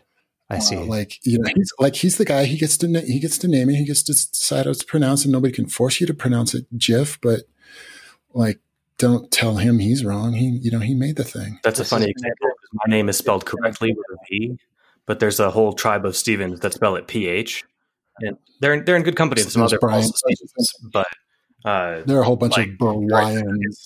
I think Daniel, you were trying to make the point that you can notice that something is stupid and that was started for, for wrong reasons, but it's okay to change it, which is a nicer way to illustrate this in a in a broader rationalist point than I was ever making because I was just stuck on the emotional salience of the mispronunciation. Um, I, I, was hoping to get like, Brian to change like some, first. Oh yeah, no, that's not happening. Well, um, uh, you you, and like if there was some sort of like actual cost or downside, mm. like to the pronunciation of GIF versus GIF, because I'm like totally on board with it. Like it doesn't, right? Like just fitting the pattern of expectations of how things ought to be pronounced. That you would see that word and pronounce it GIF. Um, so yeah, how about like, like a, a, good example might be like and we're paying three thousand dollars a day in, in taxes. Which, oh yeah, no, we should totally be on the metric system. Totally. so, so, the fact, doing the effect that we happen not to be is okay to point at and say that's stupid. We should do better. Yeah. Are, so yeah, I notice you're you're pronouncing words a certain way. Uh, can you say "how now, brown cow"? How now, brown cow? How now, brown cow? okay, you're doing not not the who knew brown coo. So no, boot, maybe boot. maybe how things uh, were before isn't necessarily how they have to be. I I, I know I'm being an asshole right now, but uh, I if are are you willing to try saying it GIF? Just uh, I mean, why? because sometimes like that's like the super important part of it is like the the triviality of this particular thing. Mm-hmm. Like, well, why do you need? Why do you want me to pronounce so, it? So, sometimes things are easier to try first with trivialities. At their, at their podcast player. So, so uh, I, I think that sometimes uh, there are some things that are easier to try with trivialities, and maybe so. Just uh, if people assume that something has to be one way, but it's actually better a different way, uh, then I, am not sure if it's worth playing along with. I, I, guess I don't see the value in in following the tradition or whoever came up with something just because they happen to be mistaken about how they were guess, naming. Yeah, but the, the, alternate would be like because I'm not going around telling people like you need to stop pronouncing it GIF. you can pronounce it like, any way you want to tolerate other people's conscious disagreement with with your position. Sure. Uh, so uh, the only reason I'm mentioning this is because it sounded like you thought it should be one way, but we're going with with oh, something just, else instead. Actually, I'm just sort of like enjoying the like being contrary about it. Like, I actually, right. like, that's fair too. I guess so. I guess like the only part that like has any sort of like emotional, like sincere emotional content to it is just grading against the idea that there is a right way and that the people doing it wrong need to change it. Like this one is clearly like it's like so stupid and silly. Like and it, and that's like it's just a fun thing to like have a. Oh, I, I agree. Opinion. Yeah. Uh, uh, but yeah, like so, that, like the part that I would like sincerely like disagree with is, um, is like I, yeah, I get, again, I guess like just because you have the pretty clear. I would totally agree. Like the more solid argument for how it should be done doesn't like mean that like you get to win. All right. I, I, I, think just uh, as long as you're open to questioning tradition, I, I think that that's. I like. No, I can't because apparently, like I'm uh, what an apologist for authority or some shit, or like a no, uh, So or... I, I I want to make sure that. Well, yeah, I, I guess we'll I, I don't want to say anything more. I, I, can neither confirm nor deny that being an apologist for uh, for authority is important. For it's the most important part of the story. That's. Uh, I love it. No, and I think that was a. I, liked what you're trying to do there, Daniel. And it this was just an example that like because it's facetious and fun to play around with GIF and GIF, but like you were you were getting at like it's easy to practice the technique of challenging authority on something you know inconsequential and trivial and like practicing on something that doesn't matter can make you better at it when something does matter i think that's an awesome connection to make and i think you're uh, you've got a knack for teaching the the methods of rationality. Well, I, I don't think I don't think it worked out so well. So that well, not with this. Well, no, I like in a situation like this is going to be total inside baseball. Um, GIF is the basis on, for the whole. Giving up, giving up on strict database normalization techniques in favor of eventual consistency and abandoning historical boogeyman about you know acid transactions was a lesson I had to learn, and I did, and it's better. Very but valuable lesson a, that we all need to learn. all right, I, I appreciate that. Thank you. Um, I think I think we've reached the end of the the. I do, I do work in a job where you have to like be constantly, you know, Constant. relearning things. Sure. So yeah. No, I appreciate that. Oh, uh, I, I meant to say so. Social psychology has, and psychology, I, I think in general, has been updating how we do things. Uh, so I wanted to make sure that if anybody had questions about how there were responses to the replication crisis and that sort of thing, um, they're welcome to get in touch. Uh, yeah. And how should they get in touch? That's actually a good way to, to wrap this up. Uh, um, probably on Discord for me. I'm yeah, I'm very much addicted now. Where where can they find you, or how? I don't think we've dropped your user handle or the University of Bayes yet. Which to me is just like oh yeah, awesome, successful branch off of like I honestly I need to raise awareness of its existence to the like there there are move there are motions happening in the rationalist community in small circles that I'm adjacent to to actually do more cool shit. And I feel like this is a very good example of exactly what they're talking about. Um, so I yeah, we got to plug University of Bayes, which I'm, you you started. I'm very grateful for the shout out. So it's very much been a, a, joint effort, and Ripple Echo actually came up with the the name for an idea that I pitched, and then he I kind of took it further, and then we had pro. So a whole bunch of people got involved and have made something awesome. Yeah, no, yeah. So uh, sorry, I'm no, yeah, no. Uh, it's the Hermione approach, right? We're we're better together, and uh, if people are interested in learning or teaching each other or actually doing things together, uh, the University of Bayes is on Discord, also on Facebook, and we're going to start a podcast. So stay tuned for that. Nice. Yeah. That's awesome. Uh, and I owe all, all of this to uh, both you uh, and so both Brian and Steven, because uh, I joined the Bayesian Conspiracy Discord uh, since my emails didn't seem to be getting through to you. Uh, so, so I wanted another way, and then I had to create the Slytherin network to get in touch, uh, which was a lot of fun and took up far more time than the initial plan. But it, has been a blast.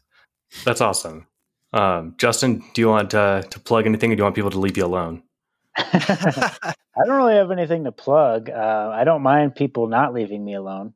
Um, I'm I, at the ego's last stand on the Bayesian Conspiracy Discord if you want to send me a message. I don't know why you would, other than that I'm a cool fucking dude.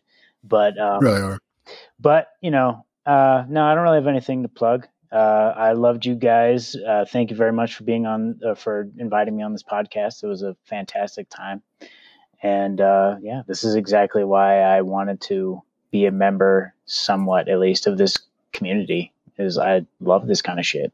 That's awesome, man. I'm stoked to hear it. Honestly, we should find a way to do more group episodes, like not every yeah. episodes. Um, we'll, we'll, I'd be back on, damn it. I like doing this kind of shit. Also, just, I, I like, just for go ahead. Sorry, sorry, go ahead. I was just going to say the Bayesian conspiracy. I've had so much fun on that Discord. I, have annoyed some people too, but I, I mean, I, have had a lot of fun. So it's I an mean, awesome community, though. I think Brian's had his frustrations too. well, probably Dennis, you're just like super, you know, grating and you know, obnoxious and, and inconsiderate. I, well, that's like I, apparently I have a failure mode that comes across in text more than voice. At least I hope so. so if any any people that I've annoyed are listening, uh, I'm so sorry. That really really How wasn't. have you annoyed right. people? You are like the least annoying person I've ever heard speak. Uh, yeah. Thank you. I, I think Like maybe that's the. Hermione of Discord. Yeah, I think that this would be just too far broad. I like there. There are a handful of people that are you know able to read sarcasm or insincerity into stuff where it doesn't exist, and that's really easy to happen in text. And this is just a lesson in honestly charity towards the people you're talking with, like you know, and or the stuff you're reading. If we're talking about books, because we're trying to talk about a book here, um, like you know, it, in general, don't assume someone's being an asshole. Um, like that. That's one of my go tos. You know, it's so often it's easy to assume that someone's being a you know a jerk or something when more often than not that's just not the case. Now, obviously, you can throw counterexamples of me at me of whatever you know r slash tales from retail where people you know who work in service industry get shat on by customers those people are jerks don't get me wrong jerks exist but you're you're more likely to bump into people who uh, i think i think false positives are a thing that people have. So whatever screw all those haters and nerds. Um, like our, our, the, the, the Bayesian conspiracy discord has has its ups and downs. Um, so does the doof discord. I mean it's just online communities have their their factions and their uh, their proclivities and you got to just take them as they go. Or do what you did and say hey i got to go take the coolest parts of this and go make my own thing and have all the cool shit and none of the i, I mean don't get me wrong i don't think you, you jumped off because ours sucked. You jumped off to do your own thing because we weren't doing I- enough and we don't have hosted lectures on ours. We don't have uh, guest speakers doing recorded sessions on education sessions. Like all this cool tight shit that i wish ours was doing yours is. So, So I that's awesome. I'm I'm grateful, and I uh, yeah, I'm really grateful for the shout out. Uh, uh, I'm really happy with the community that that's growing there, and that it already seems to be working really well. Um, just to be clear, I really love the Bayesian conspiracy uh, as well. So I think it's an awesome Discord server, though. It, so you can talk to people. I, I I've never come across a, a place with a- as many interesting, intelligent people with as many diverse sets of beliefs about uh, all kinds of different things who are but but are really doing a good job of overall of talking with each other uh, about it and arguing about it in in a good in a good way. Um, so I'm, I'm really like the community that that I have going where we're trying to be a real university in, in the sense of the intellectual community. Uh, it's not so please don't sue us. We don't have we're not a, a university that you can get a degree at. Uh, but you don't we're not right yeah we're not taking your money. So uh, anyway No, that- um, That's awesome. Yeah, I mean, like our, our Discord server or the Bayesian conspiracy one, rather. Uh, we also have the Doof the Doof server, which um, that's again, right has its Yeah, own I'm on there too. origins and norms, and it's a different vibe. Uh, but yeah, the, the Bayesian conspiracy one, like we have we have the norms of discourse that we all basically agree with, but we are so far from like a hive mind. You know, like it's possible to say, oh yeah, Reddit would think this and be mostly right. Um, and Reddit is a community of whatever many millions, and like the Bayesian conspiracy one, whatever your position is on anything, you can find fun disagreement. And uh, I, you know, just because again, I've got to be fair to the to the doof uh, uh, audience. Like I, I don't spend much time. I, I basically just don't have the bandwidth to to uh, check out all the things on the the doof server and like my other main thing is that the conversation goes too fast because there's too many people. There are also fewer people on the Bayesian conspiracy Discord, which makes it easier for me, the lazy person who can't follow like a 30 messages a minute conversation. Um, like I see that on some of the more active ser- uh, channels on the Doof one, and I'm just like, yeah, I, I don't even have the effort to try and keep up with this. So I mainly just lurk on my couple of channels, but they're they're a great community over there too. I wasn't putting it down. I was just saying it has different norms and uh, and origins, but it's also like a faster paced community, which doesn't happen to like pan out for how I can possibly cope with it. But that's just my problem, not a problem with it. So um, that reminds me, we have a server that you can access on the uh, uh, Doof Media website, if or on the Doof Media whatever platform, if you send a buck a month to the Patreon uh, that we have set up at patreon.com slash Doof Media. Um, I I know I say this every time, but do check out all the cool shit they're doing over there. Go to Doof Media, just look at the homepage, and scroll down and look at the the different episodes on different podcasts. A lot of them are serialized things like this. A lot of them are uh, like variety shows where they are covering. Usually, it's it's all media something with the like obvious cool or not the obvious the the cool salient difference exception of uh, do the right thing, which is a writing podcast, which I still haven't done. Sorry, I will get on. I will write a short story. I promise. um, I wrote one short story once, and I just I don't have a good knack for it, but that's not a good reason to try. So um, anyway, check Yeah, out their you stuff. do an analysis podcast of Steven's short story. Oh my god, there is an analysis podcast of this podcast. Wait, what? Are you you haven't heard of the? Moore. Ineos does Oh, damn. No, I haven't checked that out. waiting for me at the end of the year to. Yeah, it's. uh I mean, it's it's. It's the ultimate in nerd rage. I think I think that, I think that there was an episode of a podcast about that podcast, or just someone talked about Oh, doing God. one. All right. which would have been hilarious because this is a podcast about a fan fiction, which is about a you know regular fiction story. So I think that's four or five levels of meta, which is two too many. So One um, podcast higher than you. right. All right, Call everybody. I, I will give a friendly reminder as well that we are doing only chapter 85 next week, which I think is the longest chapter we've covered so far. It's and 86. to send anything you want to the fan art contest. It's my, you know, don't don't settle for my lame excuse of not being a writer to not do something. If there's something that you want to, if it's a cool stick figure or a, um, you know, if you have a, if you like making sculptures or carving wood, do something fun. Go nuts. Send us pictures of whatever you got and uh, enter the contest to try and get your hundred bucks. And j- just wanted to make sure you heard uh, you heard Justin mention it's actually 86, chapter Uh, A6, not chapter A5. I think he's wrong. So me double check. chapter 85, I think, ends. Okay. I'm pretty sure because I just finished before we start talking, listening to. Oh heck! I think. Steven Oh, wait, sorry. It is chapter eighty-five. We haven't. Uh, I, am pretty sure I heard you talking about uh, profit uh, profits Oh. in other la- or we People- did sorry. sorry. eighty-five. Whoops. Oh, thank you, Justin and uh, Daniel, for pointing this out. Well, I, it was a little too late for me. I said it, and you steamrolled me, and then called me out for being wrong. no, no, I am. I'm the first I was completely mistaken. No one read chapter eighty-five again unless you feel like it. Uh, Eighty-six. I don't know how I got those mixed. Up. I know. I I should host a podcast. Doof, here's my pitch. Get rid of Steven. I'm hosting it. Oh now. no! Do this. Oh man, I don't know if I'm down with that. Yeah, I, never- so you, you, yeah, back. we can we can don't our own podcast. Actually, if you want to do the U- University based one, we can do that. oh sure. All right, we can do that. All right, cool. Well, I'll listen to it. That sounds like a lot of fun. So I think we have satisfied our listeners by hitting the three hour mark. So I'll wrap up. and join us next week for chapter 86. Thanks for being on, guys. It's fun. Yeah, this was Yeah, great. thank you.